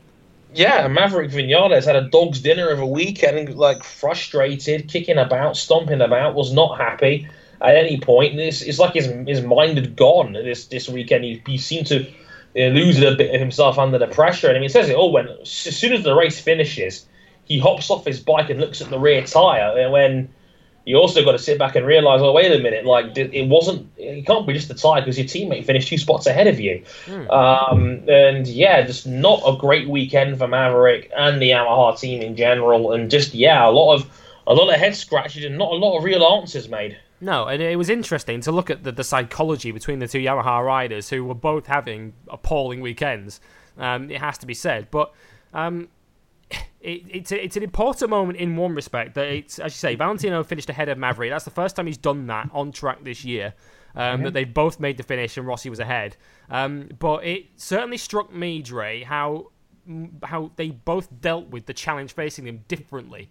Um, because Valentino perhaps is more practiced at this, given that he struggled at a few races this year and somehow managed to pull a rabbit out of the hat and get a result, um, having looked uncompetitive most of the way. But yeah. every time we cut to the Movistar Yamaha garage, the yellow 46 side of it, we saw Valentino Rossi deep in discussions with his engineers and looking like they were having a good think about how they were going to get on top of this problem. And every time we cut to Maverick Vinales' side of the garage, we saw arms waving and tantrums being thrown, which was kind of striking, wasn't it? In that when yeah. the pressure really got cranked up on that team, Maverick cracked. Yeah, and that's very unlike Maverick, who's been the glowing number one guy on pure speed in this year's championship. And when the speed wasn't there, you could see the pressure, and you could see, um, again, you could just see that uh, Maverick crumbled a little bit here. And it, it showed that Maverick was running 15th most of that race. He was struggling to get in the points and you could just see the open goal opening up for the Hondas as, as the race went on. And you know, he did end up finishing in tenth, but you know, a half decent recovery given a, a few guys in front of him either crashed or made mistakes like Jack Miller, like Danilo Petrucci, Crutchlow towards the end seemingly really struggled, and Maverick as a result ended up finishing P10. But this was the most vulnerable Mavericks looked as a rider all season long, and it kind of says it all, really. Yeah, it is. It's, it's rather striking that he had after, well, even after Mugello, he had a full race's worth of points in his pocket, and now he's only got seven. Um, so it's amazing how from the start of the season where he looked unbeatable, he looked invincible, and now that air of invincibility and uh, it's all gone now for Maverick, and he's suddenly looking beatable. Um, and yeah, if I'm Valentino, if I'm Dani, if I'm Marco, if I'm Andrea Dovizioso, I'm looking at that body language in that garage, thinking we can get to this guy. You know, if we can we can put the pressure on this guy, he might crack. Um, and you know, Maverick Vinales may well regret the um, the sort of the way he dealt with that weekend. He only lost two points to his teammate, and in the end, he might look at tenth as six points gained rather than 19 lost in terms of potentially winning that Grand Prix. But the way he went about it, the way he dealt with the pressure, did not fill me with an awful lot of confidence with that that 10 to 11 for him winning the championship. As I say, I wouldn't be taking that with. Um, you know, I'd need an awful lot of encouragement to take that at the moment because he looked like the pressure was getting to him um, at yeah. the weekend. And could be could the one saving grace, Dre, for Yamaha be that the low grip circuits that they struggle so badly on appear to have finished now, and that perhaps this is the this is the trough. This is the low point Yamaha season, and from this point on, the graph should point upwards again. Just one problem: what if it rains? Mm. Because we've not we've not had Maverick run a MotoGP bike in the wet yet. Not really. Um, so that could well, also. He, never really pulled up trees in the wet on the Suzuki, did he? No, and that could also be a factor in this. Maverick's not ridden a MotoGP bike at this level in the wet. Um, and Valentino Rossi has always been a, a, rider that just doesn't make those sort of mistakes in wet conditions. He's like he's the guy that you'll you'll bet your mother's mortgage on. Well, the only the only wet the only really well had a wet qualifying session in Argentina, didn't we? Where Valentino was all over the place and he out qualified Maverick. Yeah, exactly. And Maverick again is known for his ridiculous outright speed, something he just didn't have. If he, he, like Maverick could be another Lorenzo in the case of a rider that's all about confidence, and if the confidence goes a lot of Mavericks' game might just crumble under the pressure, and that could be interesting. That the similarities there could be so strong. Mm, yeah, yeah, it's it's it's it's it's such a fascinating picture of this season. That it, it is so unpredictable, and I, I, love that we're we're talking about MotoGP in these terms now, where we genuinely don't know um, which way this championship is going to turn next. I mean, we know it's going to go to Assen next week, but I wouldn't even begin to predict who's going to be at the front and who's going to be at the back there next weekend. It's it's so fascinating to watch, and, and Assen is always such a, a popular venue for MotoGP. I, I cannot wait um, for next weekend. Um, let's take you through the MotoGP result then for the weekend. Um, Dovizioso the winner, second consecutive victory for him. First time he's done that as a MotoGP rider. Uh, Dani Pedrosa and Marc Marquez, uh, having led the race and led the grid, finished uh, second and third. Marc beating Dani in the end, having watched his teammate lead for the first half of the Grand Prix. Jorge Lorenzo in fourth. Uh, so two Ducatis, two Hondas in the top four. Uh, Johann Zarco and Jonas Folger, the two Tech 3 Yamahas in fifth and sixth. Alvaro Bautista, who deserves a mention, claiming another high profile scalp. He beat Marquez at Mugello. He beat the factory Yamahas in Barcelona to take seventh. Rossi eighth. Uh, Hector Barbera got Vinales on the final lap. So even though Vinales made progress as the race went on, Barbera beat him on the final lap into turn one and held it to the flag uh, to take ninth. Vinales down in 10th. Cal Crutchlow finished 11th, having qualified down in 17th following a crash in Q1. His weekend never recovered from that. Uh, the final points positions were taken by Loris Baz, Scott Redding, Karel Abraham, and Tito Rabat, who beat the Suzuki's of Iannone and Guintoli to take the final point. Pol Espargaro and Sam Lowes were your other finishers. Bradley Smith, most notably, didn't start the race, having re injured his little finger in free practice four, opening up an old wound in that one, and he was told to take the rest of the weekend off. Um, so, uh, Bradley Smith, we'll see him again uh, in a couple of weeks' time uh, at Assen, but uh, injury striking again for Bradley after an injury struck 2016 for him. Championship looks like this then. Vinales on 111 points, um, which is kind of amazing. Where we talked at the start of the season after Argentina, where we were thinking maybe 300 points would probably be the finish line for a championship winner. Um, well, we're seven rounds in, and Vinales is only up to 111, and we're only nearly at the halfway point of the season now. So we might have to bring that one down a bit. Vinales on 111, seven ahead of Dovizioso in second. Then came uh, Marquez and Pedrosa, the Repsol Hondas, in third and fourth on 88 and 84 respectively. They've both gone ahead of Rossi, who drops to fifth on 83. 28 covers the top five, as we mentioned earlier on. Johann Zarco goes a further eight back in sixth. Then comes Lorenzo in seventh, Folger eighth, Crutchlow ninth, and Danilo Petrucci completes the top 10 on 42 points. Uh, Manufacturers Championship is led by Yamaha, but only 17 points covers the top three in that one. Yamaha 14 ahead of Honda, who are three ahead of Ducati. Then a sizable gap back to Suzuki, Aprilia, and KTM, uh, who complete your six. KTM having a weekend to forget. As I mentioned, one of their riders didn't even start due to injury.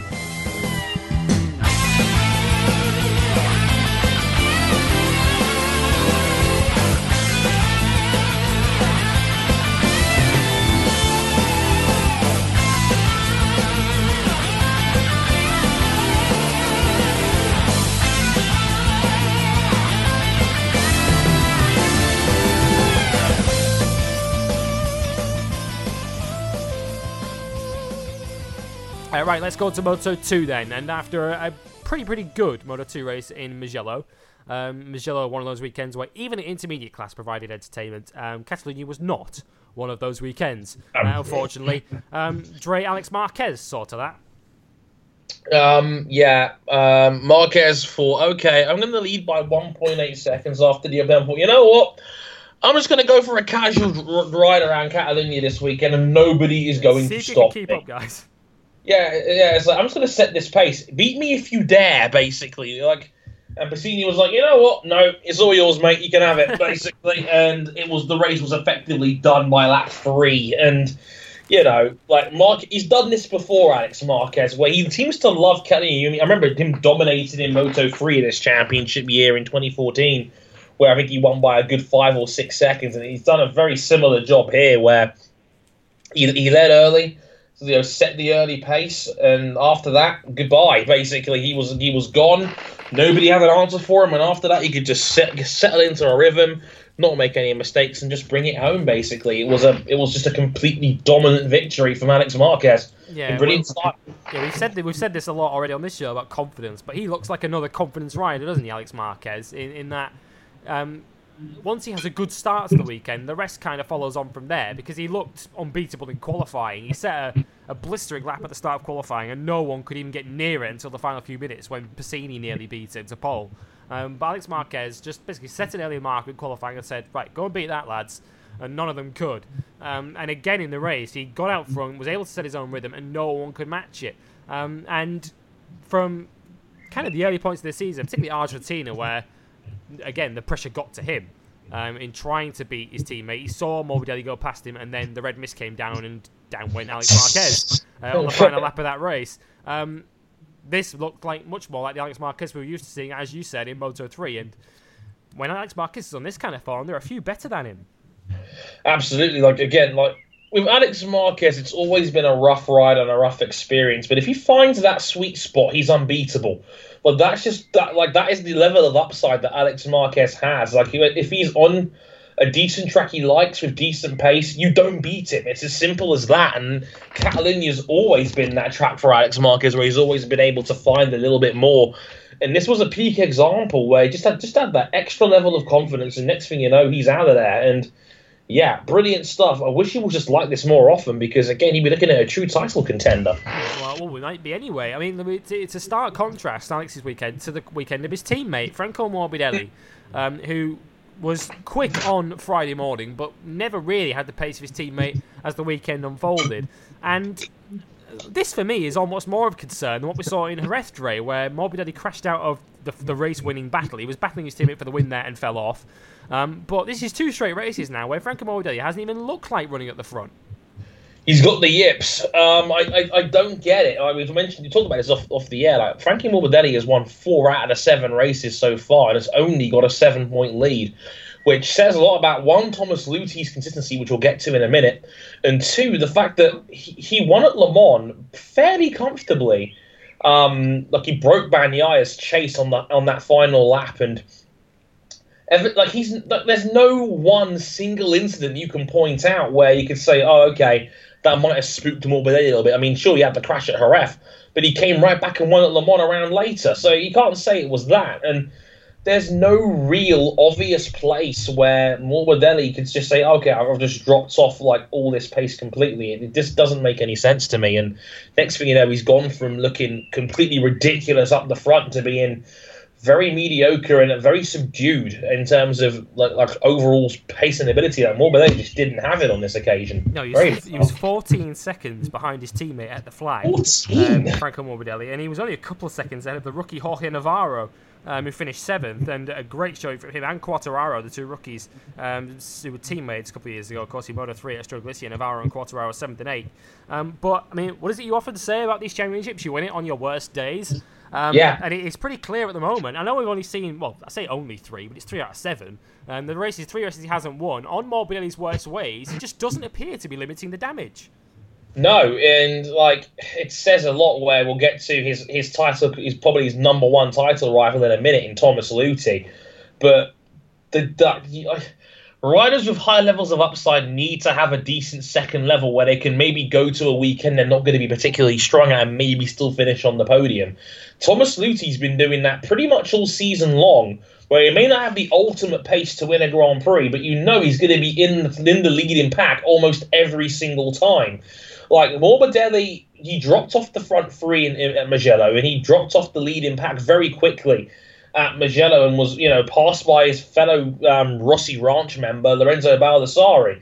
Um, so, yeah, it's one of those situations where he's he's throwing away big chunks of points now to Thomas Luthi and Alex Marquez, who's been the informed rider of the, of the last three or four rounds now, and all of a sudden we could have a three-way fight for the title between Morbidelli, Luthi, and his own teammates.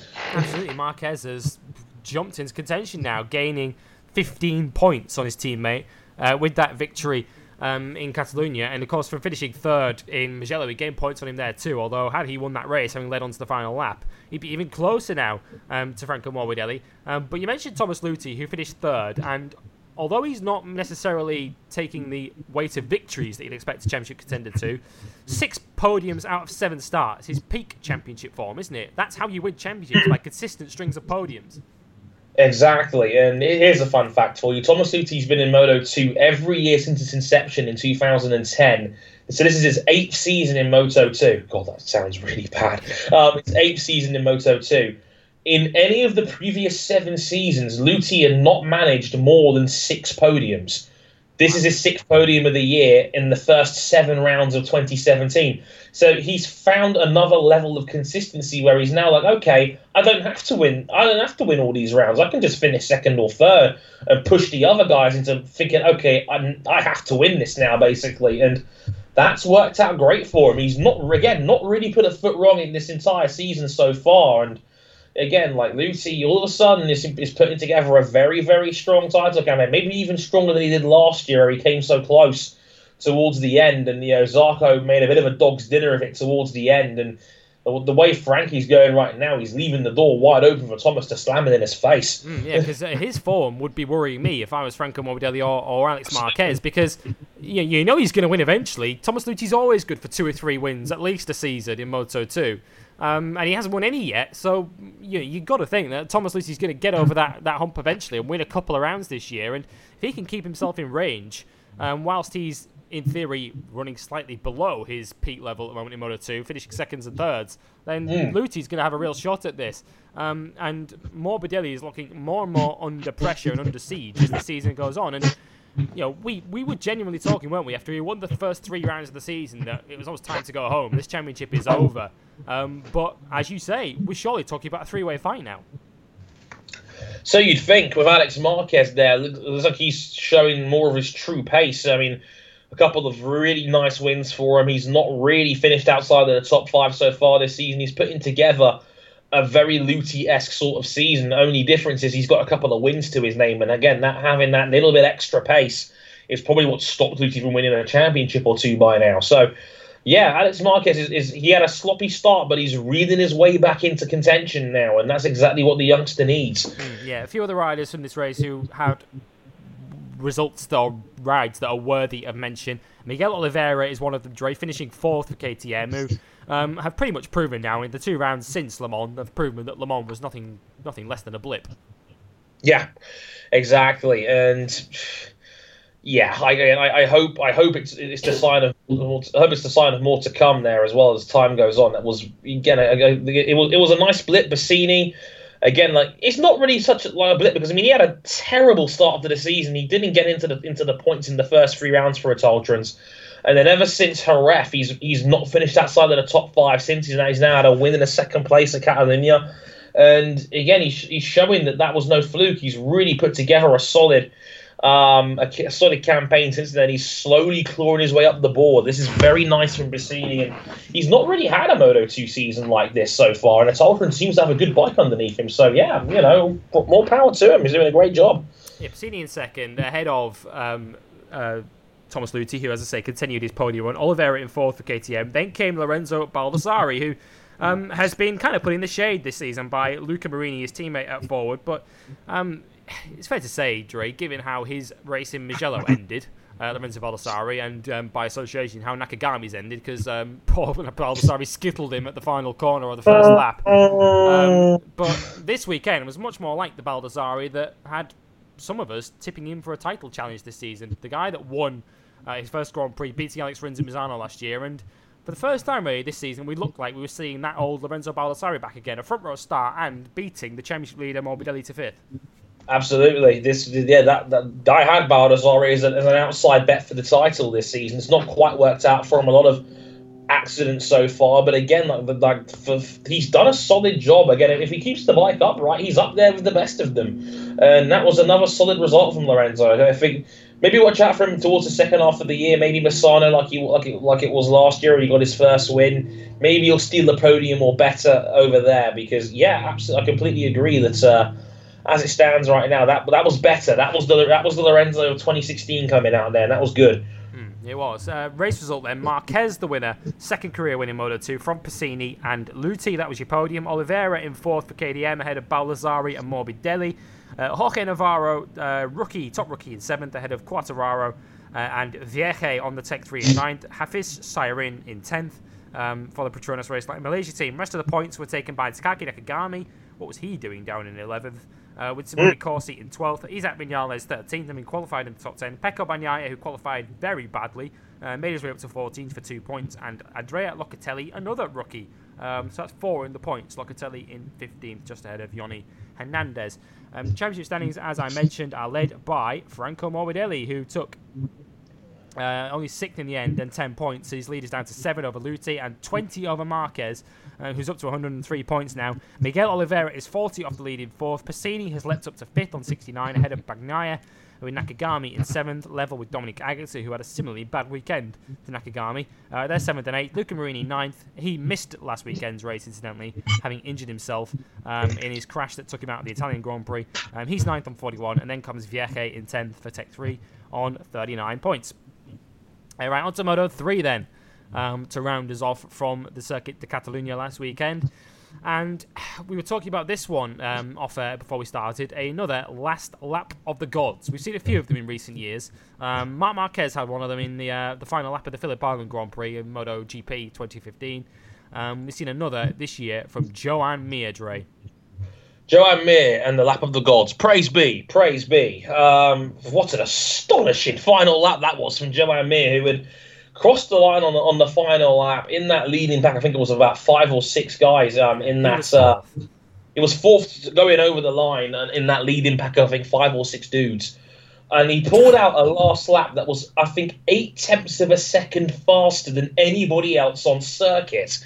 Um, ridiculous. Um, and not only that, the way he passed me, he bullied his way past Bastianini through turn one, got Fenati at turn 10, and then elbowed um, Jorge Martin out of the way on, on, on the turn 13 coming down towards the, the new chicane. Um, stunning stuff from Joan Mir. He, he was like, I'm going to win this race or crash trying. It was it was insane. It's like I mentioned this to Sadie before off the air. It's like Mir's got like three extra meters of braking in him compared to any other rider. He can pull off passes where you would never expect another guy to come through like that. Just stunning stuff. Yeah, and uh, I, I, said this off air before we started as well. Um, that's what champions do. Um, you know, win, win races like that, and it, it, that's kind of what he's looking like, isn't he, at the moment, Joan Mir? It's in many ways, so many times last year we saw these crazy Moto3 races with so many men up the front, and yet so often Brad Binder at the clutch would be the guy that would come out and win it. Um, and Joan Mir seems as if he's picked up that very same quality. Mm-hmm. Absolutely, that that ability to you know scrap a little bit in there and you know not be afraid to get your to get your elbows dirty to get it done and that's what Mir's had, I think had to learn because Fenati's made an entire career off that sort of maneuver where you know he's he's, he's got his elbows out, he's blocked past people, he's been very aggressive, he's found alternative lines of trying to overtake dudes. So yeah, like if Mir's learned picking that up as time goes on, then you know let's just go. Whew, let's just say. Uh, well, at least to me, at least, I think this could be a championship winning victory because he's now got a 45 point lead in the championship as we come towards the halfway point. And, like, in terms of consistency right now, no one's in the same ballpark. He's won four out of the first seven already, and that is. For Moto 3, very impressive indeed. It's like it reminds me a lot of Brad Binder's title effort last year. Mm. Yeah, he's lucky. He just seems to have uh, that extra level that, that a few other riders don't have at the moment, particularly in these close battles. He just seems to be able to find his way to the front at the right time. Um, was a bit too chaotic for him as it happened. He finished in seventh in that race. But yeah, by and large, he looks a class above everybody else at the moment uh, in Moto 3. Romano Fenati finished just behind him in second place. Um, that's his first ever podium in Barcelona, by the way, for Fenati. So that's why he seemed rather happy, happier than you'd think he would be, given that he'd just been beaten to a win. Um, but Fenati taking second there to take second in the championship as a result. Um, but the guy that I think most of us are feeling sorry for, Dre, is Jorge Martin, who um, is quickly building a reputation as the Tom Sykes of Moto 3. Five poles now out of seven, um, which is which is sensational. Um, but still no victories, unfortunately, for Jorge Martin. And yeah. for much of that race. I mean, we saw so many slipstreaming efforts down to turn one, but for lap after lap in that second half of the race, Martin just kept leading it. He just kept holding them all off into turn one. Looked like he had it under control. And then Joan Mir ambushed him three corners out. Yeah, it's again like his, his overall one lap speed is absolutely astonishing. I mean, that pole position where everybody like it, it, it, was a farce where basically everybody had, had tried to basically play it the, the world's most dangerous game of chicken as who can come out and set a hot lap at the end and who can toe off each other and Martin comes out on his own and smashes the entire field by two thirds of a second yep. um, embarrassing for the rest of the moto 3 field quite frankly yeah, who um, needs? Yeah, uh, who needs a toe when Jorge Martin's in the building? And yeah, like you say, four podium finishes so far this season, but no first victory just yet. But he's made such an, a massive leap this season where he's gone from, you know, slightly underwhelming Red Bull Rookies champion to legitimate title threat um, in the space of one off season. And yeah, he's right up there now. Like he, again, he's going to be very unlucky. I mean, that first win is coming.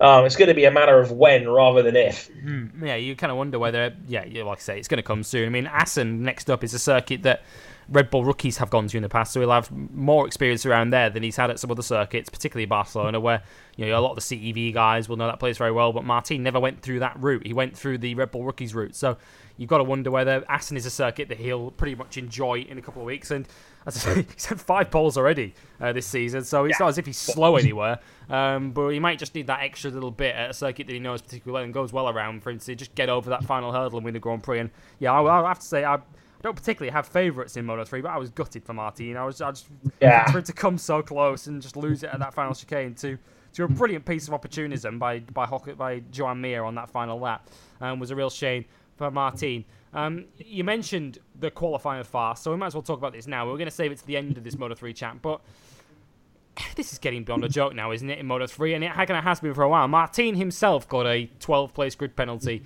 um, for towing and for dawdling on the racing line in um, Mugello qualifying. Um, we saw a few others, including Aaron Canet, get three place grid penalties for doing a similar thing in Barcelona.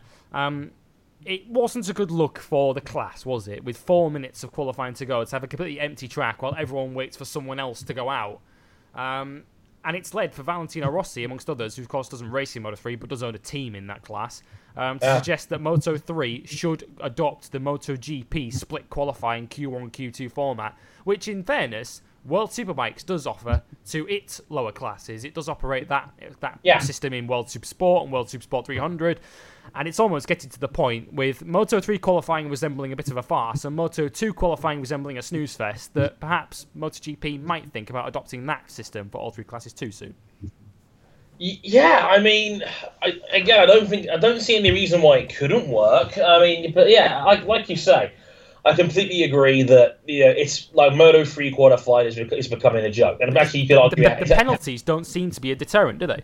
No, like free, like most guys will take a like a free place grid penalty. We saw Jorge Martin, yeah, twelve place grid penalty. He was leading the race by tur- by, by by basically by lap three. It didn't matter in the end. Like these penalties are not big enough to make a real difference, and you know these riders will always take any advantage they can get right now, and it's a shame because it is it's a mess, and it should be a really exciting session, and yet, like you said, four and a half minutes to go and no one's on track. That's stupid. That's silly. Um, like it's those critical part of qualifying, and, and you, you should be frantic. It should be mad dash, last minute laps. You know, to to basically close out the session, and yet everybody's saying like, no, you go out, no, you go out, no, you go out, no, I want to get a toe off you, bruh. And it's like, no. And it, it just keeps happening. It's a mess, and, it, and it, it's silly on, on every level, and it's embarrassing. Something needs to be done about this, and you know, maybe running just two qualifying sessions, you know, splitting the field in half, maybe maybe two 20 minute sessions could could work. Sure, the the the, Superpole one and two format that we get in MotoGP and World Superbikes could easily work as well. Um, sure, just anything to break the pack up a little bit, and you know, maybe just try and differentiate true qualifying speed from these stupid towing situations. Yeah, because I mean, let's look at both sides of it. I mean, Moto, yeah, I'd say Moto three qualifying, it, it wasn't a good look, and I, I was so delighted. I think as we all were that Jorge Martin made them all look stupid by taking pole on his own by a country mile. Um, but yeah, that Q Q1 Q2 format would work in a sense that it shortens the sessions down to 15 minutes, so that you you know you could still try this tactic if you want, but you've got much less of a time to do it. So You've only got 15 minutes, so you haven't really got time to sit around and wait for two minutes for someone else to follow because that leaves you very little time to get a lap in. Um, You've only got about by the time you've finished faffing around trying to get a tow, you've only got five ten minutes to go. Um, the one worry I would have with this though, Dre, is that if you do adopt the split qualifying with the combined practice times to set the field for qualifying one and two, wouldn't you just bring this problem forward to FP3? Yeah, I guess um, that's a very good point. Where again, yeah, you got to run every bike in FP3, and that's going to be that's the thing about this format. FP3 is now a glorified qualifying session. That's, that's certainly the case in MotoGP, especially when when when there's changeable conditions over a weekend, where maybe the, the Friday's been a washout and the Saturday runs perfectly. It, it turns FP3 into basically basically pre-qualifying um, in a sense. And yeah, we, we could see that in Moto 3 as well. And again, that's just as bad. It's just as equally dangerous and silly just because it's in an FP3 and not a qualifying session. So it doesn't really stamp out the problem. Uh, it, it just moves it to a different session, which which in today's MotoGP is arguably as important as qualifying now, where you don't want to be in Q1 having to run extra lap times right now. So yeah, I, I, I, totally see your point there. You know, it, it's it's moving a problem rather than solving it, really. Yeah, I think the only, the only thing I could think of, really, just sort of thinking out loud now, is to basically increase the penalties for, for this. And, you know, there's very little you can do to increase it. The only thing I can think of off the top of my head is basically be completely draconian with it and say, if anyone gets caught doing this, pit lane start. Um, and and that I think that would stop it. Back of the grid. Yeah, back of the grid or pit lane start. 'Cause if you start from the pit lane, you're you're setting off five ten seconds after the field has got away, and you're not getting that back. You're basically going to be running around at the back of the grid for the whole race. Um, Yeah. So I think that would put a stop to it because riders know that they there is no they're basically the potential benefit is completely outweighed by the potential loss of getting caught and getting a penalty for it because your weekend is ruined. The penalties at the moment being handed out aren't ruining a rider's weekend. They're basically giving them a bit more of a, of a handicap. But as you said, Jorge Martin proved that you can just overcome that if you're good enough in the early stages. If you can go full Jonathan Rea in the first couple of laps and, and carve your way through. Um, so yeah, Moto 3 has a difficult balancing act here in terms of how it deals with this problem because it's created a class which in it, by the nature of the bikes and the way the bikes work and you know the, the premium on a slipstream, you almost need a slipstream unless you have one of the premium bikes on the grid. You need a slipstream for a good lap time, unless you're Jorge Martin. Not everyone has that blistering single lap pace. So a lot of riders do go into qualifying knowing that their whole their whole strategy and their whole you know weekend and their whole hopes of getting a good grip position hinge on getting a toe. So they will do whatever they can to try and find one, but.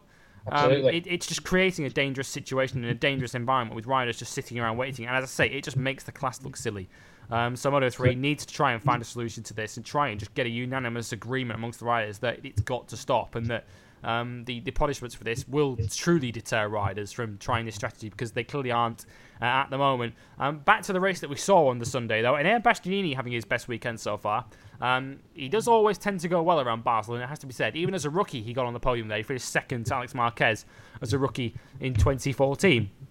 Um, but given that he moved to Estrella Galicia to try and win a world championship, um, this is kind of what we've been waiting for for Bastianini. A fourth place is kind of the minimum we were expecting from him. Yeah, this still isn't anywhere near his best. No. Like he's he's won a Grand Prix. He's been a, a top flight runner. He's also had ridiculous qualifying speed, and none of that's really come to the table so far this season, which has been a shame. So, yeah, I completely agree that uh, all right now Enea is struggling to say the least. He's not showing any of the pace that made him so prolific last year. And yeah, he he was my pick for the title this season, and He's barely in the top 10 right now over Nicolo Bulega, another equally disappointing guy um, so far this season. But yeah, it's it's strange. I mean, again, this was a good result for Enea. He'll take that fourth place as a confidence booster, but as it stands, this is not the season we were hoping for. Yeah, I was about to mention him. At least you didn't tip Bulega for the championship as as, mm. as Bex and I did, um, because he, she's struggling even more at the moment, um, which I think is a surprise to all of us. Where he's uh, um, swanning around at the moment, down in ninth in the Grand Prix at the weekend, having basically found himself in the wrong group early on and having to try and jump across the gap. Um, so ninth in that Grand Prix, and he's in a similar position in the championship at the moment. He's not even anywhere near championship contention. Um, Top five in that Grand Prix in Barcelona were Honda riders Mir Fenati, Martin Bastianini, and Canet, the second of the Estrella Galicia bikes. And yet again, Dre, we seem to be saying this an awful lot. The guy flying the flag for KTM in that leading group was Marcos Ramirez, uh, who finished in sixth place. And um, interestingly, for those who don't follow the Manufacturers' Championship in Moto 3, um, the points scored for each team are basically the points for the first rider home.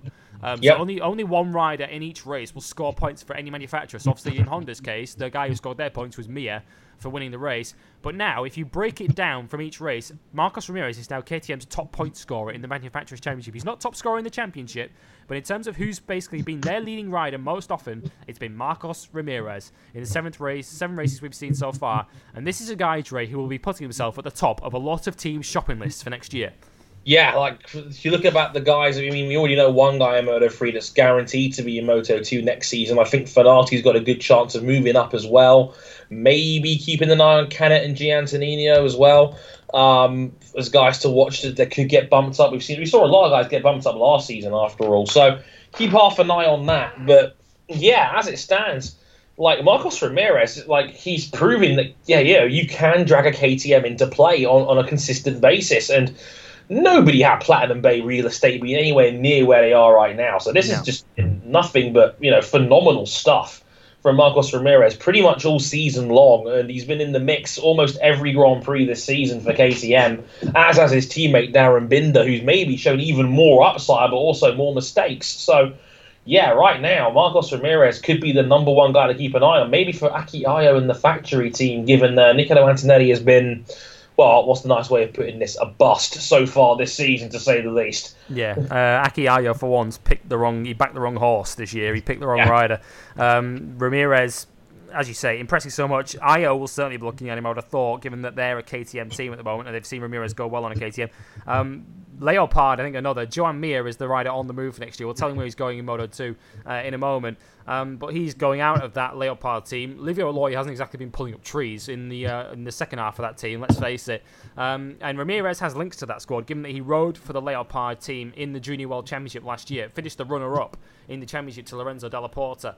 Um, so in, in, many ways, he would be returning home if he went there, uh, Marcos Ramirez, uh, given that he's ridden for that team before. Um, but that would involve a switch from KTM to Honda. Um, so it'll be interesting to see whether Ramirez will be too keen on that. Um, but as we say, he is certainly a rider that many, many teams will be looking at because pound for pound, it's difficult, apart from Mir, it's difficult to pinpoint a rider who's done as good a job this year as Ramirez in Moto 3. He has been spectacular. Uh, the race result then in Moto 3 didn't quite live up to the standards of Mugello. It has to be said, but then that is asking an awful lot. Just the uh, just the 11 riders in the leading group at the finish on this occasion. Oh, no. Mir, the winner, from Fenati and Martin Bastianini, fourth ahead of Canet. Then came Ramirez, as I mentioned, first at the KTM's home in sixth position. Uh, Fabio Di Giannantonio, who led a lot of the race, finished seventh in the end, uh, ahead of Andrea Migno, uh, Mugello winner, of course, and Bulega, the two Sky VR46 riders, eighth and ninth. Tatsuki Suzuki, who was another rider who's quietly going about his business and doing a good job. Uh, he finished 10th um, for the Simoncelli 658 team. Uh, rest of the points rounded out by Nicolo Antonelli, first of the Red Bull Ajo bikes. John McPhee, um, remember when we used to talk about him as a title threat? Yeah, Who? me neither. Uh, McPhee in 12th, Ertel 13th, Marco Bezzecchi, who uh, handed Mahindra some rare points in 14th. Uh, and Bo Bendsneyder, the second of the Red Bull Ajo riders, in 15th place to take the final World Championship point. Um, championship standings, as Dre mentioned earlier on, Mir has a 45 point lead now. It's Fenati who's back into second, ahead of Canet. Uh, they're three points apart. Canet is uh, on 85. That's a deficit of 48 to the championship leader. Di Giannantonio is a further five back in fourth. Then comes Migno in fifth on 76, tied with Martin. Uh, Migno ahead by dint of the fact that he's won a Grand Prix so far and Martin has not. Uh, McPhee in seventh on 67. Then comes Ramirez on 53. Juanfran Guevara, of course, podium man uh, at Mugello and front row starter in the Catalonia Grand Prix, but he tumbled all the way out of the points to 17th. Uh, no idea why, but that's where he finished. Bastianini is 10th, just behind him, a point further back. Uh, Bulega is 11th on 35 points, so he is 98 off the championship lead. Incredibly, uh, after seven rounds. Um, but it's it's it's kind of resembling last year, isn't it, Dre? In that Mir has 45 points in his pocket over second place, and then from second to sixth is just uh, 20, is 12 points from Fenati down to Martin. Um, so it looks like Moto 3 is basically a, a giant, great big clusterfuck, but one guy is just stretching ahead of the lot. And um, Mir at the moment looks like he's going to have a similar level of dominance than Brad Binder last year. Exactly. It's, it's looking that way where, you know, me. Mir's maybe not had quite as many spectacular um, performances quite so far, but he's he's getting the job done and he's been more efficient than any other rider in the field right now. Where everybody else again has had bad races, tripped over each other. Joan Mir is is in play or, and has been in play every race so far this season. Maybe bar COTA. Um, and, that, and that's that's just the level that the, the Mir is on. No one else is this consistent right now, and that's what's making the difference. Mm, yeah, next round of the championship then is at Assen next week. And um, for those that didn't see the change to the schedule last year, they race on Sundays now at Assen. Um, so you don't need to uh, think about uh, booking your, your Saturday off. The races are on the Sunday. Um, but uh, an interesting tweak to the uh, schedule, for those who haven't seen it, they've they've moved the schedule around. No idea why they've done this. Um, but Moto 3 opens the day at 11 o'clock UK time. Moto GP follows at its usual time slot, and then Moto 2 is after Moto GP for no reason that I could think of. Um, it's almost like they're asking the uh, Dutch fans to get out of the circuit early. Um, but uh, yeah, the Moto 2 will then follow at like 2:30 UK time this weekend. So uh, yeah, slight change to the schedule. Oh, what it does mean though, for those of you that don't work Sundays, like the two of us, um, it means that you can uh, set your alarm a bit later. You don't have to get up at 10 a.m. this time for Moto 3. You can get up at 11 for it. So uh, that's the change to the schedule for next weekend. MotoGP next round is at Assen, the Dutch TT, in a week's time.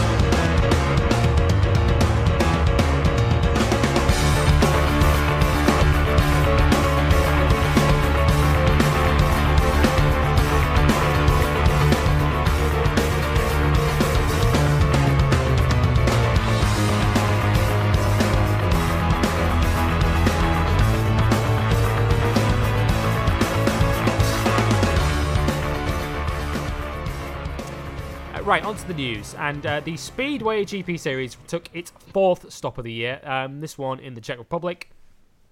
Uh, for the fourth round of the championship, the Czech Republic GP. And Jason Doyle, whose uh, hopes of a championship last season were robbed cruelly through injury at the penultimate round, which meant he couldn't take part in the title decider, took a much and hard earned victory, much needed victory as well, uh, in the Czech GP that has moved him right into the championship shake up. He took the victory ahead of Greg Hancock in the final.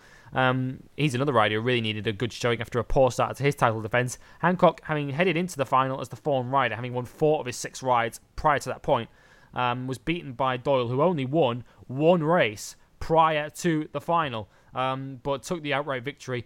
Uh, Hancock, the top point scorer on the night with 18 points, which has given his championship campaign a sizable boost, um, with Vaclav Milik and Patryk Dudek, the championship leader, completing the four riders in the final. Chris Holder, Martin Vaclik, Antonio Lindback, and Peter Kildemand knocked out in the semi finals. Those were your fifth to eight point scorers. Uh, Tai Woffinden, the big name missing from that list, he did not make the semis again, and he is in danger at the moment of missing out on the top eight altogether. Uh, championship standings, top eight, by the way, the reason it's significant is top eight, for those that aren't familiar, get an automatic spot on next year's um, Speedway GP grid. Um, so anyone from ninth backwards will either need to go through the qualifiers or earn themselves a wild card onto next season's championship uh, entry list. Dudek leads the championship on 51 points. That's one ahead of Doyle in second. Vaclik is third on 44. That's seven off the lead. One ahead of Lindgren in fourth. Janowski who Bex has been watching very, very closely, had a poor round, 13th in the uh, standings for the Czech GP. He only scored five points from his five rides. Um, he's down to uh, fifth in the championship now, just ahead of Peter Pawlicki in sixth. Greg Hancock, who was out of the top eight prior to this round, has jumped all the way up to seventh on 38 points, one ahead of Tai Woffinden, who is precariously sitting in eighth in the last of the top eight spots, four points ahead of Emil Sayfutdinov. And now back to MotoGP news and back to Barcelona because they stayed on after the Sunday Grand Prix for an official test. And Marc Marquez setting the pace in that test. Um, as I mentioned earlier on when we were talking about tyres, he was much happier to have a symmetric tyre underneath him rather than the asymmetric tyre they ran in the Grand Prix at the weekend.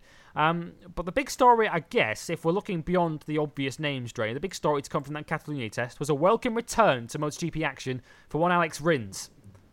Yay! Um, gosh, it's been. It feels like forever he's been gone. And, yeah, it hasn't uh, ridden since what? COTA? No, yeah, I think I think no, was it was it Argentina where he did the, where he did the ankle in? Yeah, Uh, I think, it was he, it I think that was the last time he raced. I think he, he took part in the COTA weekend and then pulled out after free practice. Yeah, just I think he was just in too much pain after free practice one. Yeah, I think I think that's what did it. Yeah, and he's not ridden the bike since, and that was God over two months ago. Um, yeah, it's just not. It's it's been a it's been a season from hell so far for not just Suzuki but Rins in particular, who had such a great start, you know, finishing in the top ten on his debut, and just yeah, and from there not really working out. And it's a shame. Boy, because, does Suzuki need him to. yeah, absolutely. Um, whew.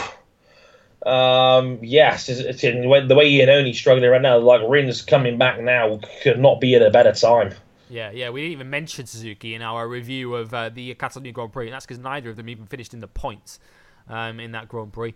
Although, um, Andrea Iannone, who's uh, placing the team, has been placed under some sort of question over the course of the Catalonia weekend. He only beat Guintoli, his standing teammate, by a second and one position, um, which probably says more about Iannone than Guintoli. As good as Guintoli did as a standing. Um, Wrong. Yeah. Uh, hashtag still with Ginters um, Yes. from uh, from my co-host. Um, but for Iannone to be down out of the points on that Suzuki kind of says a lot and about how poorly he's going. And that one just that partnership just isn't working out, is it at the moment? For No, Iannone it's and. Suzuki, um, and you kind of wonder whether.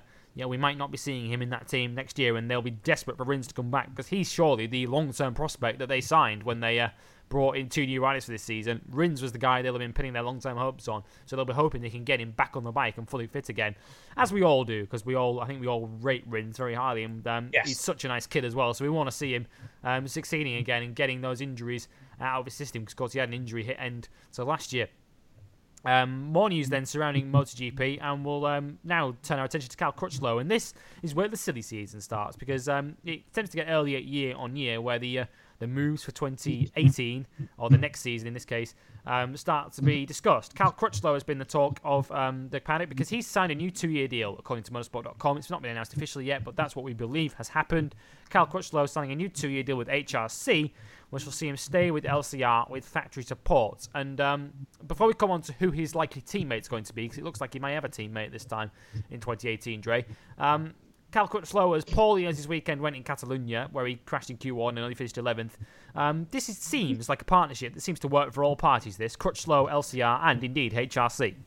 Yeah, Cal, you know, he's he's always been a bit inconsistent, but he's always got potential for great results. We saw it last year. He broke that glass ceiling and had two wins to his name last year. And, you know, like there's, there's just no one out there that's better, really, right now than Crutchlow for that sort of spot right now. And, you know, it, it works for everybody. LCR's got a top tier rider they can have on their bike. You know, it's a solid satellite bike with factory backing, and it's a nice third option for Honda to score points if the, if the factory team struggles. And yeah, it, it, it, it works out for everybody right now. That's like it's it's it's it's all good. So yeah, why not keep that going for another couple of years? I know Cal was being courted by Suzuki and a bunch of other guys as well. He was hot property, but uh, looks like Cal's staying put. Yeah, and it seems as if this this arrangement where we often we often see him testing sort of prototype um, development parts for Honda, uh, for Repsol Honda, it seems to really work for him. Because of course, if he if these parts that he runs in practice sessions and in races work, he benefits because he gets a good result out of it, and also. Um, the team and Honda benefit. So yeah, Cal Crutchlow really enjoying this sort of semi-factory status that he's got at that team at the moment um, by running effectively factory parts, but with the LCR team. Uh, and that looks like it's going to continue for another two years. Um, his may next year, we look, we appear to be getting a second LCR Honda on the grid again, which we haven't had um, for a couple of years since Jack Miller left the team, and of course their notable title sponsor left the team. Um, probably best we don't go back into the details of why they left, um, but it looks like they may be getting some um, money on the bank or money on the bike from Idemitsu next year which leads to Takaki Nakagami, who hasn't really pulled up many trees in Moto 2 this season, it has to be said. Um, But we do know his quality because he's won Grand Prix before in Moto 2. It looks like we may get Takaki Nakagami on the Moto GP grid next year on a Honda, which basically, if you're Japanese, everybody wins. Yay! Um, exactly. I mean, we've we've mentioned it before. Like, like the what, what whatever happened to the days of Japan having such a strong influence on bike racing at the highest level. It's it's it's completely tailed off in the last uh, half decade or more or so, and it's been real. It's been a real shame that uh, Japan's not got the influence it used to have where that's concerned. And yeah, um, I'll be delighted if Taka gets into the top class. So I mean, let's be honest, he's not had the best season so far, and not entirely his fault. In fairness, he has been he's been the unfortunate victim of a lot of bad luck in in this season so far, which is amazing given he he was promised a top tier ride if if he could finish in the top three, looks like he's going to get it whatever happens. And I'm glad that Mitsu flipping the bill. We need a Japanese rider in the top class, and Taka's always been solid. He, and he, again, another breakthrough rider of last year, getting that first class win he so desperately wanted after coming so close in 2013 um, when he was riding for um, Italtrans. So yeah, again, I'm, I'm delighted to see Taka get the opportunity. And again, like LCR, it's nice. Lucio Cecchinello is one of the real good guys in bike racing, so I'm glad that he could be getting a second bike in there as well. Yeah, yeah, and it looks like there's a real wave again of young Japanese riders coming through, partly thanks to this Asia Talent Cup, which is which is now sponsored by Idemitsu, as it happens. So they've got a vested interest in that in that mm. championship, working out and producing young talent. So it looks like obviously we've got this British Talent Cup and we've got the the CEV, of course, uh, that's predominantly run in Spain, but it is the Junior World Championship. Um, they're, they're all producing talent now, and the, the, the future is bright for, for motorcycle racing in general because there is talent from all over the world now um, coming through. And of course, in, in Moto 3 at the moment, we have um, Ayumu Sasaki, who's impressed uh, at various stages of the season. Of course, he's the reigning Asia Talent Cup and Red Bull Rookies champion. Um, we've got Tatsuki Suzuki, who's in the last couple of races has really emerged as a top 10 threat um, in that Simoncelli yeah. team. And we've got Keito Toba, the young Japanese, who's riding for that Honda Team Asia squad at the moment in the Moto 3 World Championship alongside the Thai rider, whose uh, name I'm not going to attempt to repeat again. Um, there's only so many times I can get that one right. Um, but Toba, who rode in the uh, CEV last year for Estrella Galicia, um, Keito Toba, um, not exactly pulling up many trees so far, but he is a clear rookie. He was only born in the year 2000 which tells you how young Keito Toba is. Uh, he's only uh, 17, so um, yeah, he's got many, many years ahead of him. But uh, another wave of young Japanese riders coming through, um, which is good for the sport. So Nakagami looks like he's going to be the first of them into MotoGP again, but there may be a few close behind him in years to come. Uh, other riders, though, in terms of MotoGP, who may be going the other way, and that means out of MotoGP, unfortunately, includes Sam Lowes. Um, that is not the reason Bex isn't here, but it's probably for the best that she isn't. Um, yeah. Because, um, yeah, we'd be getting an ex- expletive laden rant coming. Um, but I think in this case, we totally understand if Bex was doing just that, Dre, because um, Sam Lowes for for all the criticism we could give him, um, in that he's a little bit crash happy and he's he's not exactly had the the most stellar of rookie campaigns so far, but his team is selling him up the river at the moment, aren't they? Yeah, it's like they're setting him setting him up to fail right now. I mean, it's I, I know Aprilia's team boss was basically. Um, I'm, I know I'm, I'm paraphrasing here. To be fair, I know he was saying something along the lines of he needs an improvement and soon, basically. And I and I just sit here thinking that's hogwash. It's like surely, like surely, if you're Aprilia, you know what you you knew what you were getting yourself into when you hired Sam Lowes. You, you'd spent a year with the team already in a testing and you know in a testing capacity.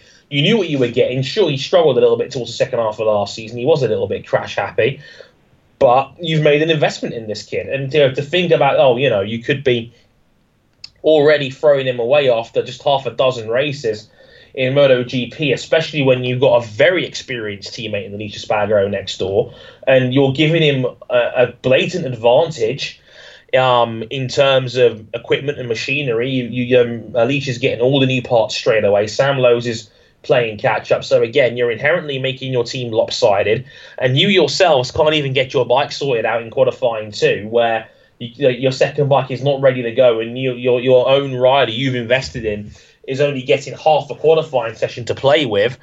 Um, I don't think you can point all of the all of the all of the blame, um, so to speak, in the corner of of Sam Lowes in this case. And I know Lowes has not has never really been the most consistent uh, of riders in his in his Moto two and early Moto GP career, but at the same time, like. If you were this unsure about him, why did you sign him in the first place a year and a half ago? I, I, I don't understand like what suddenly made your stock of him drop so much and so rapidly and so quickly when you clearly seeked him out and wanted to put your name on him very quickly. So if you're going to do that, ride out your investment rather than looking to cut ties at the first possible opportunity. I think that's bullshit. Yeah, I do. And, um, yeah, I mean, Saturday was just amateur hour stuff. I'm, I'm afraid for, from Aprilia in that in Q1, Sam Lowes couldn't get the his, his number one bike wouldn't start. Um, I'll tell you why in a moment because Sam Lowes kind of illustrated himself. He gave, he gave a bit of an insight into what the problem was or what the team were up to. Um, Yeah. So the first bike wouldn't start. Number two bike was not ready to go. Um, so it obviously took them half the session to get that bike. This is only a 15 minute session here, and he's racing for grid position um, here, is Sam Lowes. Um, so he, he basically was basically going into Q1 with an arm tie behind his back. And yeah, as, as Dre said, they knew exactly what they were getting themselves in for with Sam Lowes. And you know, if you're gonna if you're gonna expect a certain level of results from him, either give him the same bike as his teammate, or basically accept that he's going to be a long way behind Aleix Espargaro. Um, if he's going to be on much inferior equipment than him.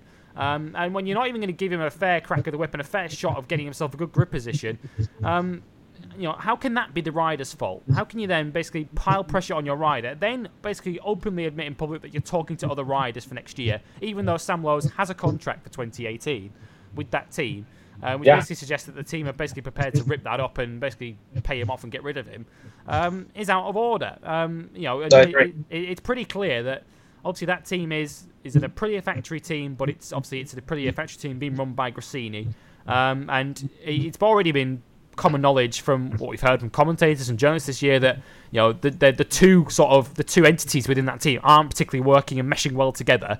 And No. Gresini, I'm talking about there. Um, it's almost as if we're getting too many cooks in that team, um, but they're not giving Sam a fair shot at this, and and you know he deserves he deserves better to Sam Lowes and uh, as we've spoken about before, Dre, um, we, we were talking about this off air. If Sam Lowes gets either dropped from that team mid-season or is dropped at the end of this season, he almost becomes damaged goods there to every MotoGP team from now on.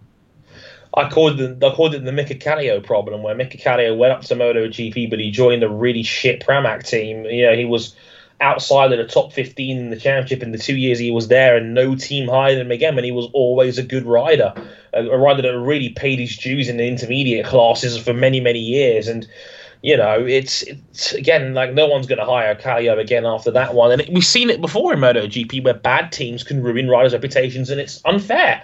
It's unfair, and this will be unfair on Sam, where he's basically again been almost like he's been doomed to fail because you've given Aleix, who again we all know is a quality rider, who is very very good at bringing bad bikes into play in in, in the course of his career. I mean, a two-time Open class champion after all, and when when you you've basically put it up for Lowes to look really bad in in, in any measure. And it like I've I think Aprilia has been rather unprofessional in the way they've gone about this. I mean you've you're not even halfway through the season, you're not even at the summer break yet, and yet you're already considering maybe talking to me bringing back Bautista or you know looking at Ian Iannone as a, as a as a replacement. I mean, are you trying to win now, pretty? Because you're not you're not, you're not anywhere near that right now, and yet you've got a win now sort of roster with Espargaro and Iannone, and you know, well.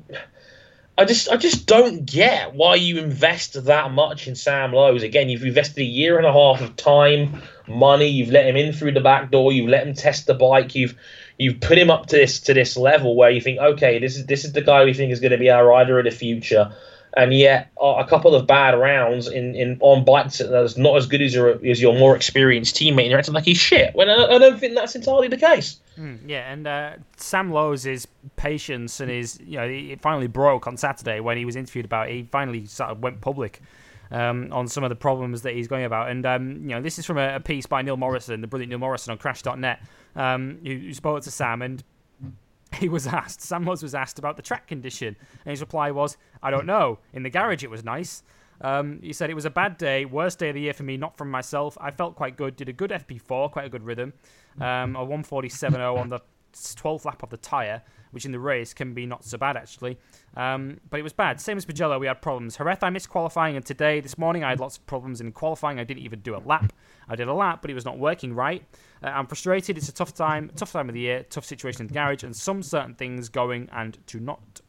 Uh, to not even be on the track is a bit of a joke, really. I don't really know the cause of the problems. They don't even know yet about the problem for today. The team's doing a good job. Aleix did a good job, a really good job today, so well done to him. His bike must be working good. I wish I could ride his bike because that's where we're at now. Um, I never say anything, but there's a time that now it's not. There's a time now it's not good enough at all. I'm riding good. I'm doing a good job. I'm not crashing the bike. I'm doing solid. When we go testing, I'm doing a good job. Yesterday, I was one second or 1.1 off. That's Friday practice he's talking about. Um, it's all right on an Aprilia as a rookie. You're riding good. It's hard. When you're not on track, you can't improve. All I need is laps. Let me ride around. Don't even change the bike. And that was basically Sam's problem: is that the team were tinkering with his bike after free practice four, and then it wouldn't start for qualifying one. Um, right. And he was obviously basically left on his back foot um, for qualifying two, of qualifying one. Obviously, he didn't even make qualifying two. Uh, in the end, he says it's nearly unbelievable. I lay in bed at night and some of the things going on. I'm shocked and disappointed. And I'm just thinking, fair enough and they don't understand. My results haven't been great, but as a rookie on this bike and the package I'm on all the time, being a little bit behind, they don't quite understand, and that's very strange for me. Talking about the perception of him, of course, given how he's doing. In this paddock, you need people who understand other people, and that's what I need at the minute. Other people do understand. We'll see. I'm disappointed today. Very disappointed. Um, now, Jonathan Rea spoke about it on Twitter on Saturday night, saying, Listening to Sam Lowes' media debrief, and I can't help but feel angry about the situation he's in. Keep your head high, mate. Hashtag step by step. That's the World Superbike champion talking about that. Um, but Sam Lowes has also got a, very high profile supporter about his situation. And amazingly, Dre, and this kind of, again, illustrates the division within that team. This is his own teammate. Yeah. Like, again, like you'd think sometimes um, maybe uh, you'd think your teammate would be out to get you. you. Obviously, you want to look good. I mean, that's the only real baseline you've got, and that would be you know, trying to have your teammate in there, you know, basically going against you. But Aleix's been very candid in his support of Sam Lowes as a teammate, and you know, basically saying it's inherently unfair. And some f bombs were dropped in that in that quote as well. Like Aleix was angry at the fact that Sam Lowes had been essentially, yeah, angry at his own team for essentially throwing Sam under the bus, so to speak. So yeah, an incredible turn of events there, and I'm I'm glad that he just stepped up to Sam Lowes in that regard and defied his team to a degree because. Yeah, the way it is right now, I think Aleix's got a very valid point. Like again, why are you so quick to throw this man under the bus? Mm, yeah, he's one of the good guys, Aleix, isn't he? Uh, uh yeah. Because uh, uh, because he um, kind of found this situation to his cost at Suzuki last year, where the team were you know, they practically announced Iannone, didn't they, as uh, yeah. and Rins before they'd even given him his marching orders, if you like, and told him he was yeah. out of the team.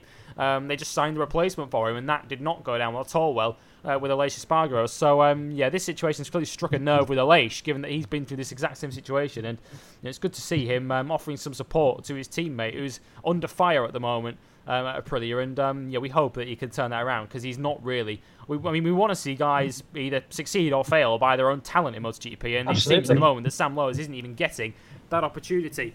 Um, one game's going to get an opportunity next year in Moto 2 to show what he can do is Joan Mir, which will come as no surprise to any of you, given that he's the dominant Moto 3 championship leader at the moment. Um, but he's found himself pretty much the best possible team, Dre, for his debut Moto 2 season. Joan Mir in at Marc VDS.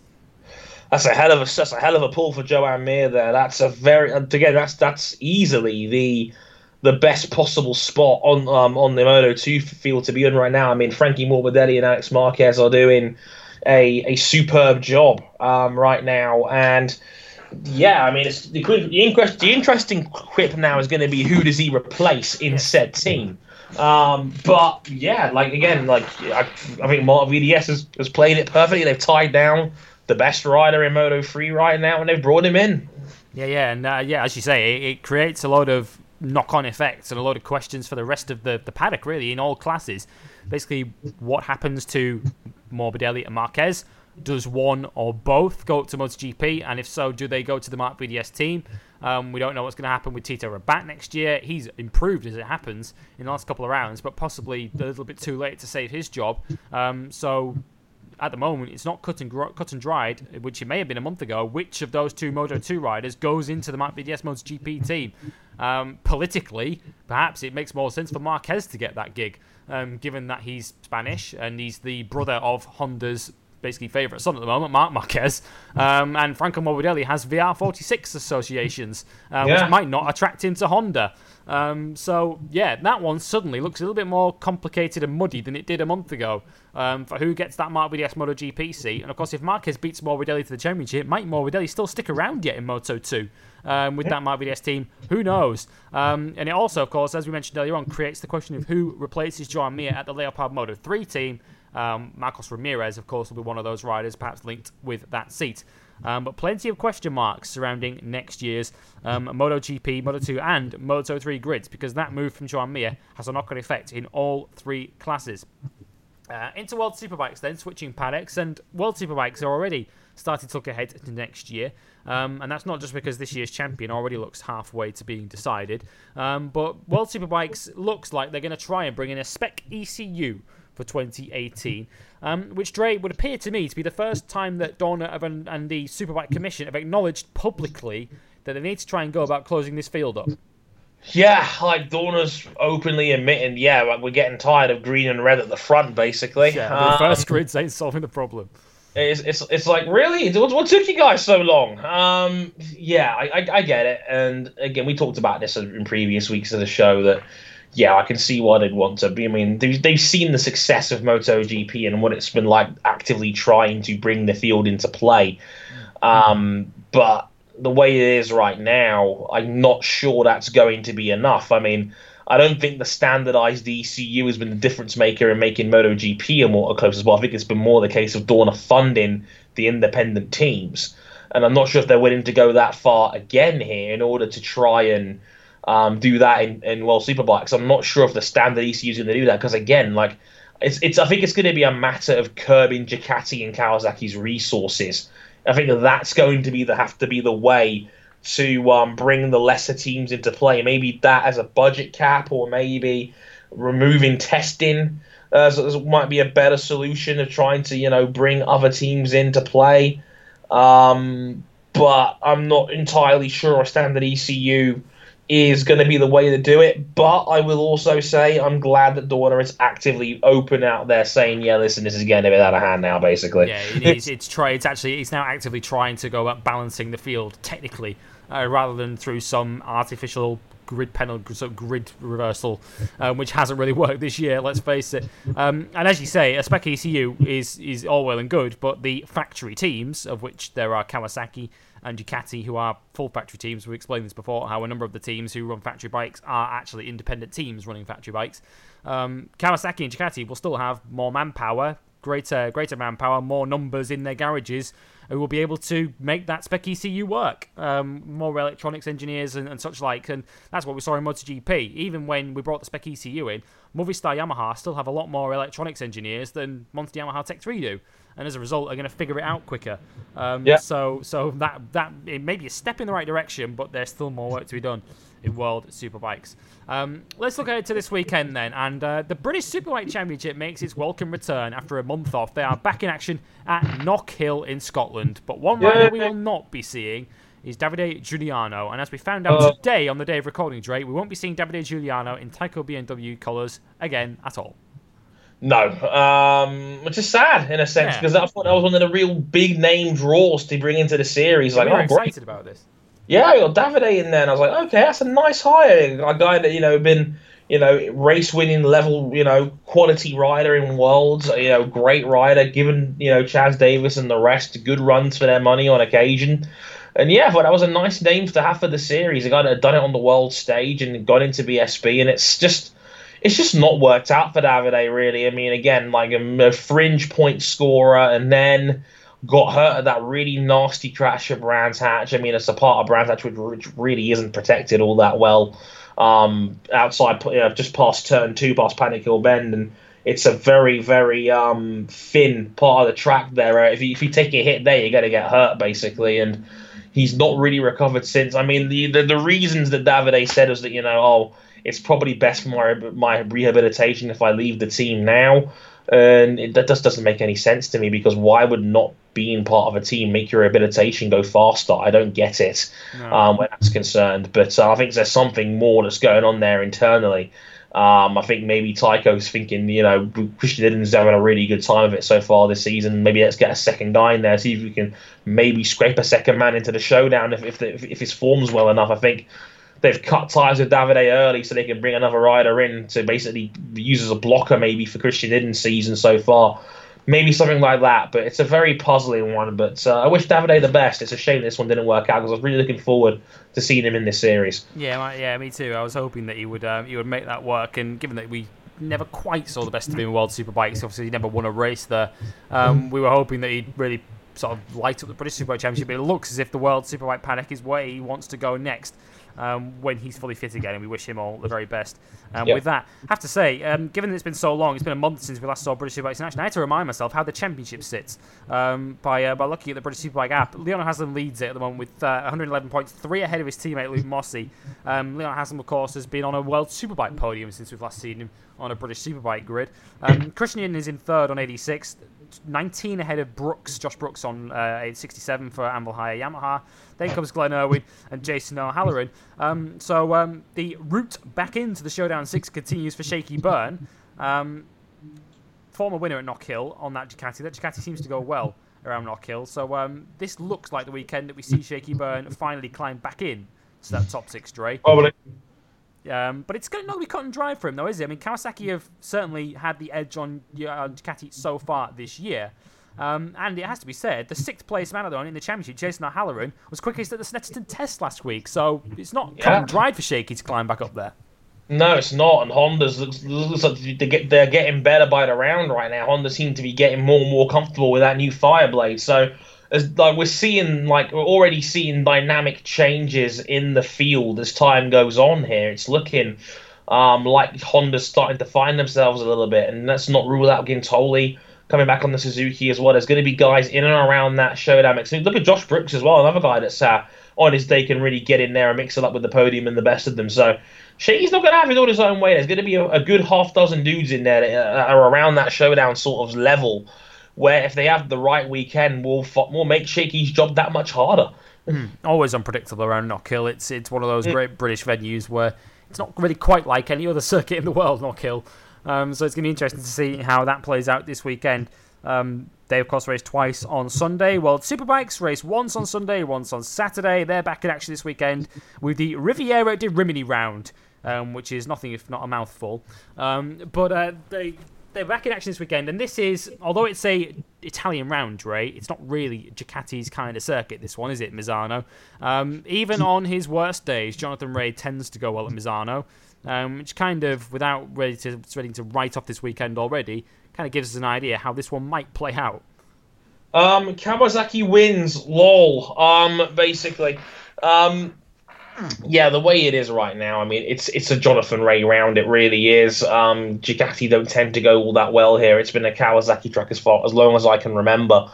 Um, and yeah, like there's nothing really out there to suggest anything different really this time round. I mean, if anything, the the tracks where Kawasaki's been strong, Jonathan Rea's pretty much doubled down on it so far this season. So yeah, the way it's going right now, I wouldn't expect anything else than a Jonathan Rea double. Unfortunately, sorry for those guys that are wanting a bit more excitement out of me, but uh, I don't see any other way right now. Unfortunately, so we'll have to wait and see how it goes. But um, I'm thinking green on this one. Lots and lots of Yeah, I'm have to say I'm just looking back on past results to, to see because they, they won both races last season. Um, did Kawasaki, um, although it was one apiece. Um, Sykes won race one last year, Misano, and then Rea won race two.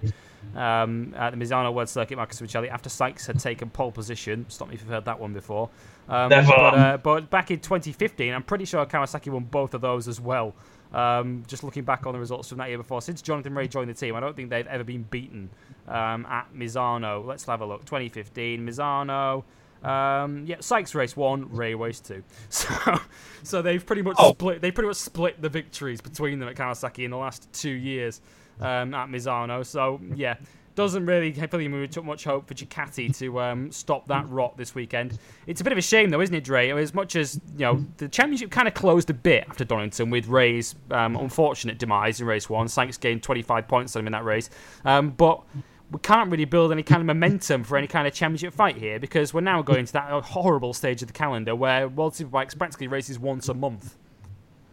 Yeah, exactly. Like it's it's the it's it just feels sluggish at this point. Like Worlds, like Worlds just seems to chug along now until the end of the season with like distant gaps, and uh, we've still got a summer break to go. And I just don't get why they can't just race at more locations and spread the calendar out a little bit. Let's like bring it in a little bit, make it a bit more dense. Um, as opposed to getting all these like one month, like one like one weekend a month sort of weekends now from here on in, it's just not it doesn't feel particularly nice. And as you say, like Tom Sykes has taken 25 points out of Jonathan Rea's championship advantage, and and yet it just doesn't feel like there's a real championship fight on right now. That's a shame. Yeah, it, should be one of those where right, Sykes has gained twenty points, twenty five points. Right, let's let's right, let's bring on the next round. Is the championship on again? All right, we'll just have to wait another three weeks and then we'll then we'll find out. Um, it, it's one of those because the first race at Misano on Saturday, um, or just about an hour ago as we release this, so you'll, you'll probably seen race one by the time this goes out. Um, Will of March, the halfway stage of this season. Um, 13 rounds, 26 races. Um, this is the 13th race of the season um, at Misano, race one. Um, yet we're only in mid June and we're at the halfway point of the season. So um, that kind of tells you a lot in that how spaced out the rest of the calendar is. Um, Laguna Seca, which is the next round after this, always a favourite with every Superbike fan, um, isn't for another three weeks after this. Then it's another six weeks to the uh, German round at the Lausitz Ring. Uh, then we have to wait another month for the Portuguese round at Portimao. Um, and then we then go back into two weeks between rounds for Magny-Cours, Jerez, and Qatar to close out the season. So it's a bit disjointed now at this stage of the season, unfortunately. Um, one other line to bring you on this World Superbike round, um, and that's unfortunately Honda. They will still be running one bike for this round at Misano. Of course, uh, Nicky Hayden, who lost his life um, in a training accident in the Rimini area of Italy um, as well, where the Misano circuit is based, um, a few weeks ago. Um, They still haven't replaced him yet, and um, we don't quite know it yet whether he will be replaced at all this season. Um, of course, I remember from Moto 2 last year when Luis Salom lost his life, the team didn't replace him at all for the rest of the year um, in Moto 2. It's, uh, but don't quite know yet whether Honda are going to do that as well. I know there is a rule that if a rider is injured, you've got to replace him within two rounds. Of course, if a rider loses his life altogether, I think that rule pretty much goes out the window, understandably.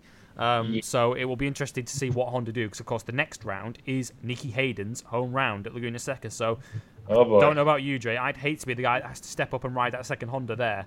Um, if um, not be me. no, yeah, I wouldn't want to do that for all the tea in China. So um, yeah, it would be interesting to see how much longer Stefan Bradl is the sole Honda rider uh, at that team. It will be another tough weekend for the Red Bull Honda team.